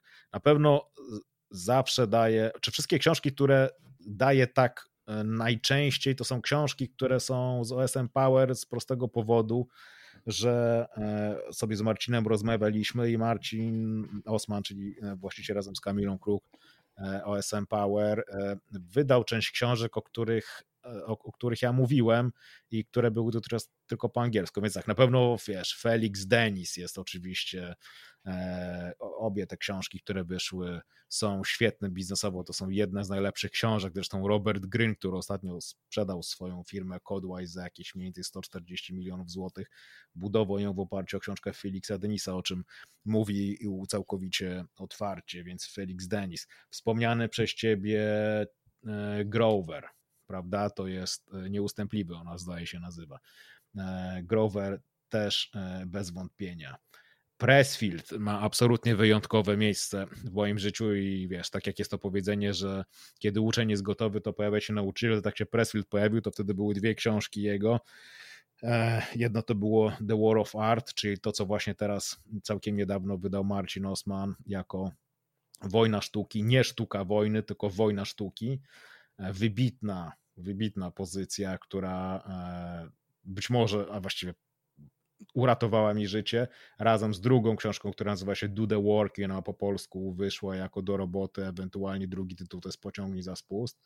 E, I trzecia z tej trylogii takiej właśnie Pressfielda mm, to jest książka Zostań Pro. Te trzy książki są bardzo ważne i Pressfield jest bardzo, bardzo ważny w moim życiu, więc to są te książki, które rozdaję najczęściej. Ale są też tytuły, o których nie mówię i nie powiem, i one są bardzo niszowe. I specjalnie je zostawiam, bo jednym z najważniejszych elementów w życiu to jest przewaga. I żeby nie tracić przewagi i żeby nie tracili tej przewagi ludzie, którym tą książkę daję, co jest pewnego rodzaju moim uznaniem ich e, pozycji i wartości w moim życiu, daję książki, które są ważne i których tytułów nie podam. I ostatnio taką dostałeś. Tak, bardzo, bardzo ją dziękuję. Jest następna na liście, bo właśnie kończę Pressfielda ostatnie trzy pozycje. Mm, A właśnie z Pressfielda, to... z Pressfielda jak oceniasz? Które, które, e... który ci najbardziej przydał? Et, Etos Wojownika przeczytałem w jedno popołudnie, w 45 minut dosłownie. Tak, bo to taka broszurka. I... Dokładnie. Natomiast kompletnie nie zrobił na mnie wrażenia, bo w, tym, w tej filozofii wojownika zdecydowanie Sun Tzu czy Musashi mi bardziej odpowiada, mimo tego, że Musashi, tak jak sam mi powiedziałeś, jest cholernie nudną książką, mhm. ale są pewne perełki, które mi się podobają, bo mm, Musashi mi przypomina założyciela, mm, założyciela Kyokushinkai Karate, czyli Masuta Tsuyoyame, którego e, cytaty realnie towarzyszą mi od 12 roku życia i które dla mnie są po prostu mm, genialne w wielu kwestiach i w wielu kwestiach pokrywają się e, z tym, o czym, o czym my sobie rozmawiamy i na co zwracamy uwagę, bo takie rzeczy jak e, na przykład, że codziennie trzeba wykraczać gdzieś tam poza granice swoich możliwości, tak? Czy mm, to w kontekście samego celu, że człowiek może być biedny, ale jeżeli e, ma cel i usiłuje go osiągnąć, to jest, no, używa słowa, jest piękny tak? Mhm. Więc, więc dla, dla, mnie, dla mnie tutaj e, Oyama, Sun Tzu i, i właśnie Musashi w tym kontekście tosu wojownika jest dużo lepszy. Natomiast do roboty jest genialną pozycją. To jest dosłownie pozycja, to jest must have dla każdego, komu się wydaje, że nie jest zmotywowany albo że potrzebuje motywacji. Mhm. E, I, I mm, chyba, chyba właśnie w tej pozycji jest taki genialny fragment o oporze, gdzie że jeżeli odczuwasz olbrzymi opór po, nad podjęciem jakiejś życiowej decyzji, to znaczy, że ta decyzja jest dla ciebie cholernie ważna. To tak parafraza oczywiście tego cytatu. Tak, tak, że opór I, jest kompasem. To. Mhm. I to jest cytat, który ja czytałem tą książkę robiąc poranne cardio na rowerku i to jest cytat, który Kinze, która dosłownie 5 minut wcześniej wstała, jeszcze nie wypiła swojej kawy, więc była wiadomo w jakim humorze. Mhm. I to jest cytat, który jej dosłownie rzuciłem. Mówię, masz, weź to przeczytaj. To był moment, w którym podejmowaliśmy decyzję o tym, czy y, bierzemy z naszymi wspólnikami lokal, czy go nie bierzemy i co robimy dalej z tym całym biznesem e, zdrowego jedzenia. I, i od razu ja dostałem odpowiedź momentalnie w kontekście tego oporu i dosłownie tak jak, tak jak mówisz, że to jest dla mnie dzisiaj kompas, bo jeżeli e, ma, mam podjąć jakąś decyzję związaną z działaniem i odczuwam cholerny opór i, i, strasznie się tej decyzji boję, to znaczy, że to jest dokładnie ta decyzja, którą no, no muszę podjąć. Mm, więc, więc dla mnie Pressfield, nie czytałem jeszcze mm, War of Art. Mm, to Twoje polecenie i polecenie gości Ferisa, gości, których ja sobie też cenię bardzo mocno, jest tak olbrzymie, że no, jestem zaskoczony, że jeszcze sobie tego nie zamówiłem u, u Marcina.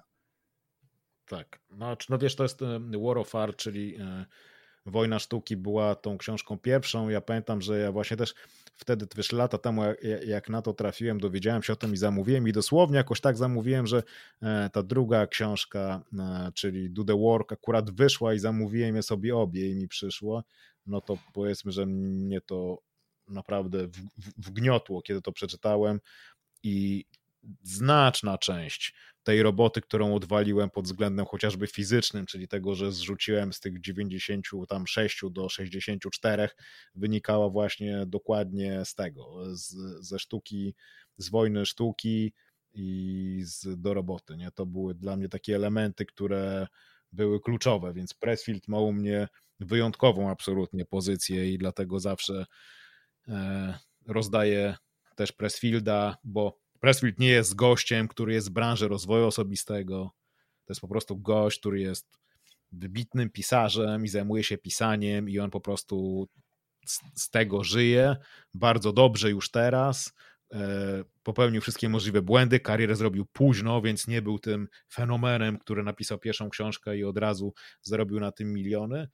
Więc to ta, taka historia troszeczkę jak to, co ty opowiadałeś o sobie i co jest moją, moją historią, czyli jakby mój, sukces, o ile można to, co ja osiągnąłem, nazwać jakimś sukcesem przed, bardzo późno, a prze, wcześniej zrobiłem wiele, wiele, wiele błędów, więc ja nie potrzebuję szczególnie dużej empatii, żeby rozumieć pewnych ludzi, a po prostu wiem, co to znaczy, nie, nie muszę się wczuwać, nie byłem żadnym geniuszem, któremu wszystko wychodziło.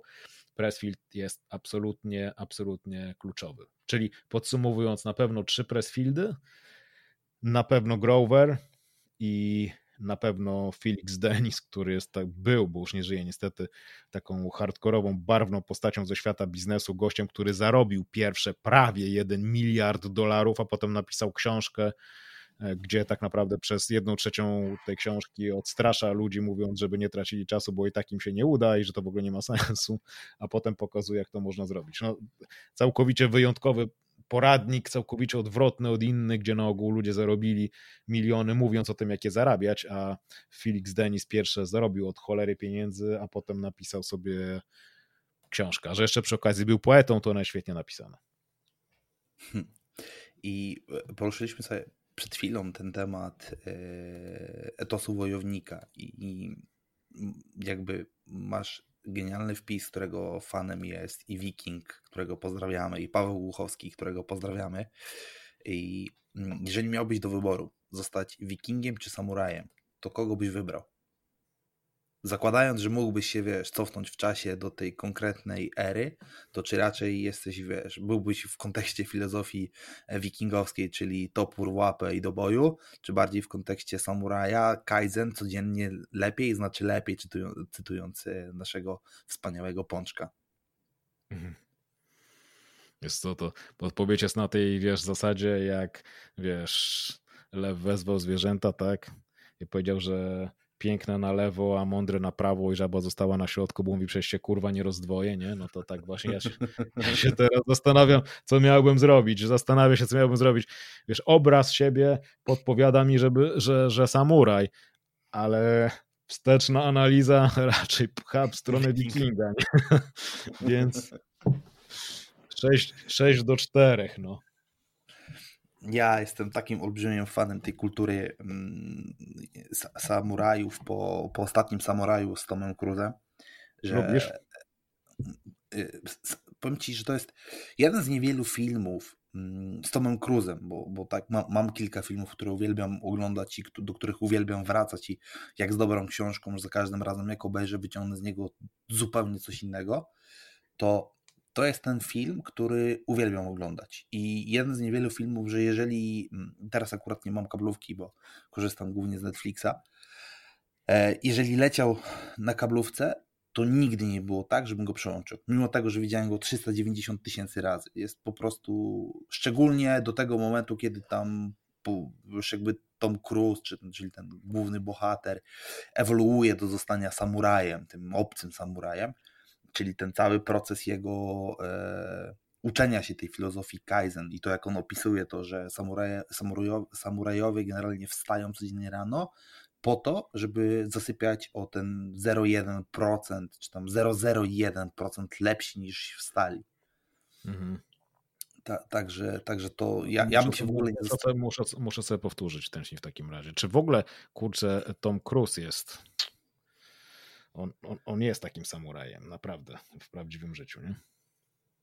Abstrahując od tego, że jest też e, wi wi wiadomo kim, to, to tak, to tak. Bo to no, coś, ci, coś, on... coś ci scjentolodzy musieli zrobić dobrze, no, bo to wiesz, to jest, ten gość naprawdę, znaczy, no, no jest, no jest ciekawy, powiedzmy sobie delikatnie. No i umówmy się, że jest jednym z niewielu gości, którzy naprawdę od mniej więcej 30 lat są wciąż na szczycie łańcucha. I z niego nie spadają i chyba nie spadną. No jak popatrzymy sobie na faktycznie aktorów, to mało jest takich osób, które moglibyśmy wymienić w tym top of the top i w tym szczycie. Mi, mi, mi do głowy przychodzi jeszcze Will Smith. Tak, no wiesz, Clint Eastwood przede wszystkim, prawda, który jest chyba już od lat 60. Wiesz, ja pamiętam, kurczę, Eastwood chyba, z, który to był, z 10 lat temu to już Istut musiał mieć 70 coś 80 i przyszedł na rozdanie Oscarów ze swoją matką. Nie? Stary. Hmm. Przecież on to... ma teraz 80 parę lat i on, i on wciąż robi filmy, zresztą podobnie zresztą jak Woody Allen. Tylko Eastwood to jest, to jest zupełnie inna klasa człowieka. Ja nie wiem, czy w ogóle jakby jakkolwiek porównywał. To jest, o inaczej, to jest e, Rolls-Royce wśród Porsche i Ferrari. Nie? No Czyli... to jest taka, taka, taka już taka najlepsza stara szkoła, nie? Znaczy dzisiaj już takich nie robią. No.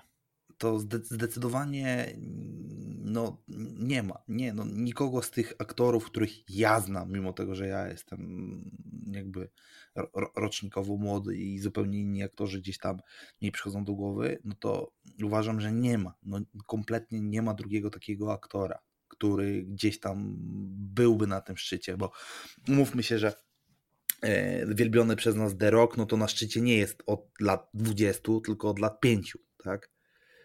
Zgadza się. No poza tym The Rock jest o tyle ryzykowny, że on jakby opiera się na tym, jak wygląda, więc z definicji to trochę ograniczy prawdopodobnie jego żywotność, tak jak ograniczyło Arnolda. No Arnold wciąż jest duży, w sensie jest wciąż gwiazdą, no ale to już nie jest to, co było w latach 80. i 90., no i nie może być, nie? Oni sobie dobrze radzą, no, ale też mamy Sylwestra Stallone. Znaczy wiesz, to jest w ogóle dla mnie ciekawy element.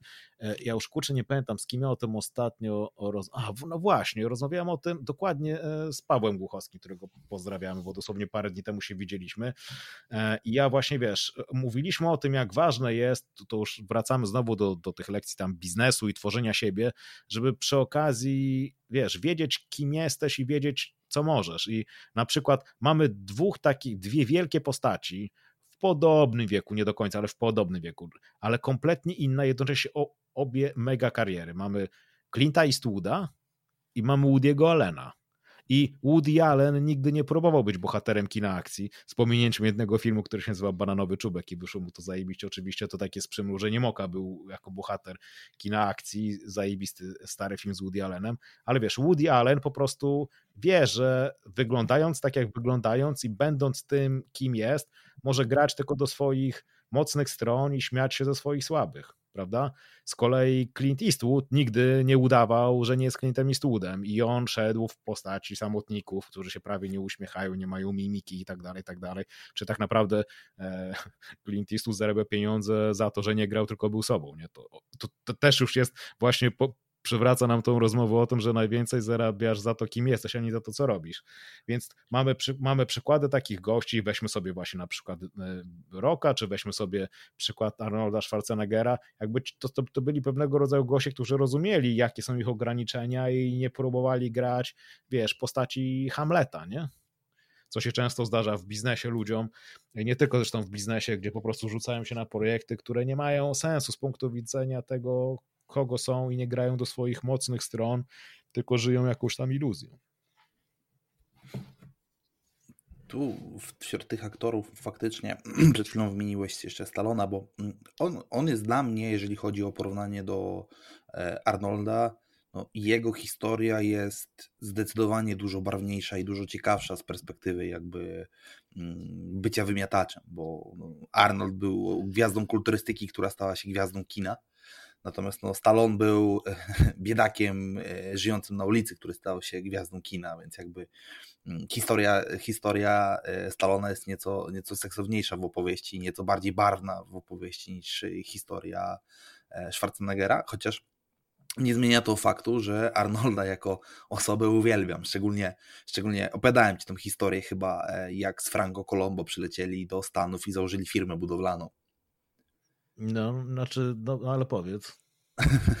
Jak założyli firmę budowlaną i e, jeździli po, po domach mm, w Kalifornii bodajże e, lub na Florydzie, no, nie, nie, chciałbym przekładać, w każdym razie były jakieś mikrotrzęsienia ziemi w tamtym okresie i oni zajmowali się naprawą tych pęknięć, które powstawały po tych trzęsieniach ziemi mm, i przyjeżdżali do, do potencjalnych klientów i rozmawiali i mm, przychodzili i mówili, ok, naprawimy to państwo tam za 7 tysięcy dolarów, gdzie tam usługa kosztowała na przykład normalnie 3, tak?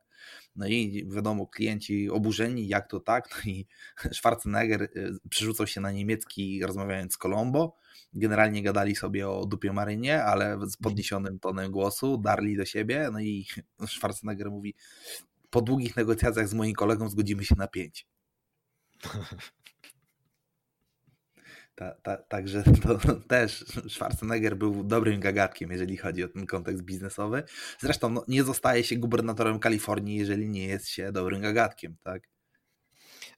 Schwarzenegger tak naprawdę osiągnął wszystko w każdej dziedzinie, za którą się zabrał dlatego że pierwsze zabrał się za sport i doszedł tam na szczyt w tej dyscyplinie, w której był. W międzyczasie jeszcze został milionerem, bo w kulturystyce tam wtedy nie było pieniędzy, bo między innymi obracał nieruchomościami, czyli osiągnął sporo w biznesie zanim trafił do filmu. Tak naprawdę trafił do filmu, bo tam chciał być, a nie dlatego, że, że musiał zarabiać w ten sposób na życie. W filmie osiągnął wszystko, no w sensie punktu widzenia tego, kim był, a potem poszedł do polityki i tam też osiągnął wszystko, bo nigdy nie zostanie prezydentem Stanów Zjednoczonych, bo się nie urodził w Stanach Zjednoczonych, więc nie może największe, co mógł osiągnąć, to właśnie bycie gubernatorem największego, zdaje się, stanu w Stanach, czyli Kalifornii, czyli jakby to jest gość, który właściwie za co się nie bierze, to wchodzi na sam absolutny szczyt łańcucha pokarmowego, dlatego ta jego autobiografia e, jest cennym zasobem, jeżeli chodzi o skuteczność i, i jak się funkcjonuje. No tutaj no, nawet jeżeli popatrzymy sobie na. E, no chyba jemu tylko brakuje Oscara w dobytku, bo Złoty Glob dostał. Tak. E, pewnie, więc... dostanie go za cały kształt, nie? Wcześniej czy później, no ale myślę, że ten, ten, ten temat też sobie ogarnie. e, ostatnie pytanie, bo, bo już rozmawiamy ponad dwie godziny. Rafał, skoro zaczęliśmy od e, Ferisa, to i takie pytanie stricte rodem z tego, co zapytałby Tim.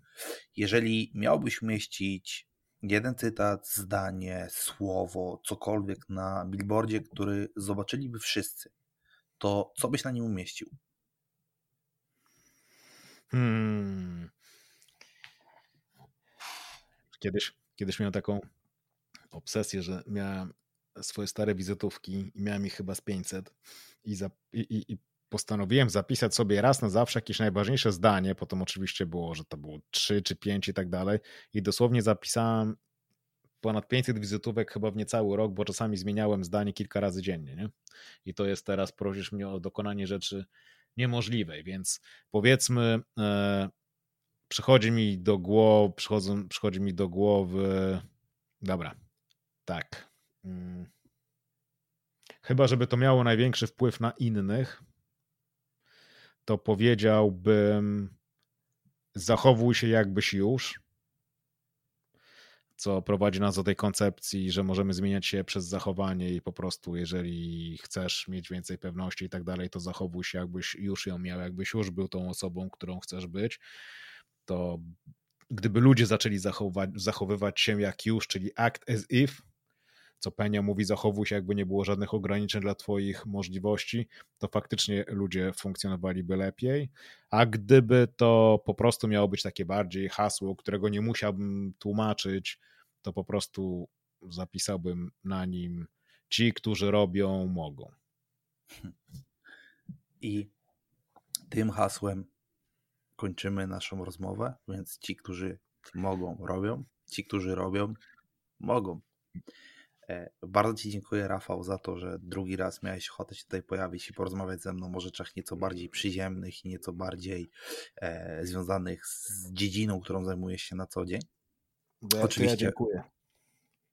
Bardzo serdecznie pozdrawiamy wspaniałą e, panią doktor Martę Mazur.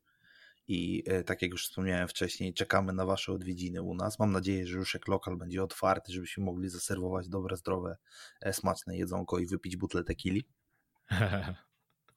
No to bardzo chętnie, to, to, to, to, jest pewne. E, a ja jeszcze chciałem e, Ci pogratulować e, podcastu. Ja pamiętam, jak sobie rozmawialiśmy jakiś czas temu o tym, że chciałeś ruszać z podcastem i pamiętam, jak właśnie mówiłeś, jakim jesteś psychofanem Rogana i że chciałeś to prowadzić w ten sposób i to ci się absolutnie udaje i ten, ta, ta forma rozmowy wydaje mi się tak naturalna dla ciebie, że nie to, że jestem emocjonalnie zaangażowany w ten projekt, bo jestem, więc jestem subiektywny jak najbardziej, natomiast to są naprawdę zajebiście, zajebiste podcasty. Nawet się dzisiaj z Kądziem, jak byłem na treningu, to się śmialiśmy, że on ma psa Logana, a ty następnego będziesz miał Rogana. Ja, ja mam nadzieję, że e, nie zmieni mi się koncepcja, nie wpadnę na genialny pomysł, żeby zamiast wybudować tą dom, wybuduję studio do nagrywania podcastów, co już mi siedzi i siedzi głęboko w głowie, bo e, wybudowanie takiego wiesz, studia z elementów łączonych z tych e, kontenerów morskich nie byłoby zbyt drogie. Natomiast nadal nie mógłbym... w ogrodzie, wiesz. No nadal nie mógłbym tam zrobić siłowni, więc dalej nie byłoby to tak jak u Rogana, bo musi być siłownia i musi być mata. Ale podoba ci się to nowe studio Rogana, czy wolisz stare? Nie, chyba wolę stare. To, to ja też wolę trochę... stare.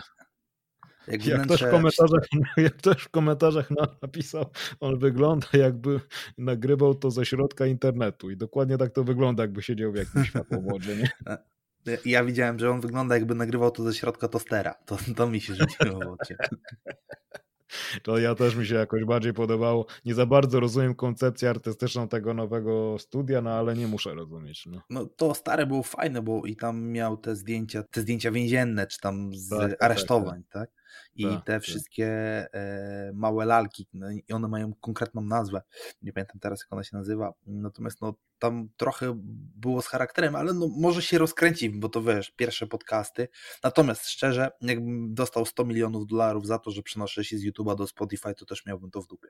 To inny, zupełnie inny temat. Nie? A czy w ogóle Rogan jest o tyle prawda, ciekawym gościem, który po prostu robi no kto mógł wpaść, że prowadząc rozmowy na dobrą sprawę w dużym stopniu ze znajomymi, przyjaciółmi i tak dalej, można będzie na tym zarobić ponad 100 milionów dolarów, prowadząc właśnie biznes, który nie jest biznesem i robiąc wszystko absolutnie, totalnie i całkowicie tylko po swojemu, zaczynając od kurcze rozmów o jakichś tam UFO i różnych psychotropach, substancjach, substancjach psychoaktywnych i tak dalej i on po prostu robił swoje to, co mówiliśmy.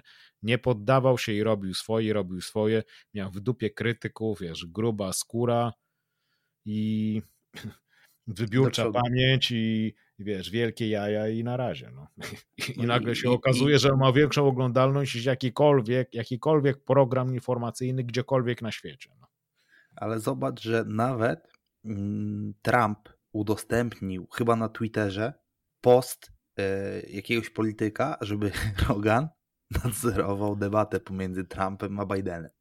Stary, to, był, to byłby hicior, to byłby, to byłby już mega hicior. Nie wiem, czy tam zwrócić uwagę, bo tam, tam jeszcze to chodziło o to, żeby to była czterogodzinna debata. Bo problem Bidena polega na tym, że on właśnie już jest chyba na jakimś etapie Alzheimera i trochę ma lekkie kłopoty z koncentracją i lekkie kłopoty z pamięcią, a jak wiemy, Trump nie jest kolesiem, który jest szczególnie litościwy, więc pomysł, żeby to była czterogodzinna debata oznaczałby, że generalnie Biden trzy razy straci przytomność, a siedem razy zaśnie, a dwanaście razy zapomni, gdzie jest i o czym rozmawiają, więc go, e, więc go Donald Trump rozjedzie. Także tam sam Rogan to było jedno, a to, że czterogodzinna debata ma być, to był zupełnie jeszcze drugi element smacz smaczek. No. Jakby podsumowując temat Trumpa, bo dzisiaj mm, wyszedł właśnie podcast Rogana z Lexem Friedmanem, to nikt wybitny, bo to jest jakiś specjalista od IT, natomiast zajebistym gościem, bo, bo A ma naprawdę... chyba czarny pas brazylist, nie? Tak, brązowy, brązowy brązowy. Natomiast e, podoba mi się jego rozmowa i właśnie dzisiaj mówili, że e, Trump jest takim e, stand-uperem i cytowali, jak jakaś tam dziennikarka zarzuca mu bycie seksistowskim, obrażanie kobiet i wyzywanie. On mówi, ale nie wszystkich, tylko Roz i O'Donnell. Tak, to była taka genialna odpowiedź.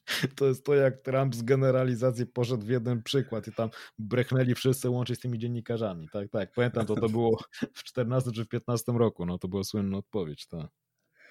Także y, ja życzę nam grubej skóry jak y, Rogan, dolarów na koncie jak Rogan i podejście do życia jak Trump. jak Rogan. A wiesz co, chyba wolałbym mieć podejście do życia jak Rogan też, tak, tak powiem, tak no między no, to, nami. To, to, Wydaje mi się, że do tego na bliżej. Tak, tak, że dużo bliżej mi jest e, już Roganowi. Gdybym miał wybierać, to jednak poszedłbym w Rogana niż w Trumpa, ale, ale kto wie. Także jeszcze raz bardzo dziękuję i jeszcze spokojnego wieczoru. Dzięki, pozdrowienia dla Kingi i oczywiście pozdrowienia dla Aury i do zobaczenia czy tu, czy tam.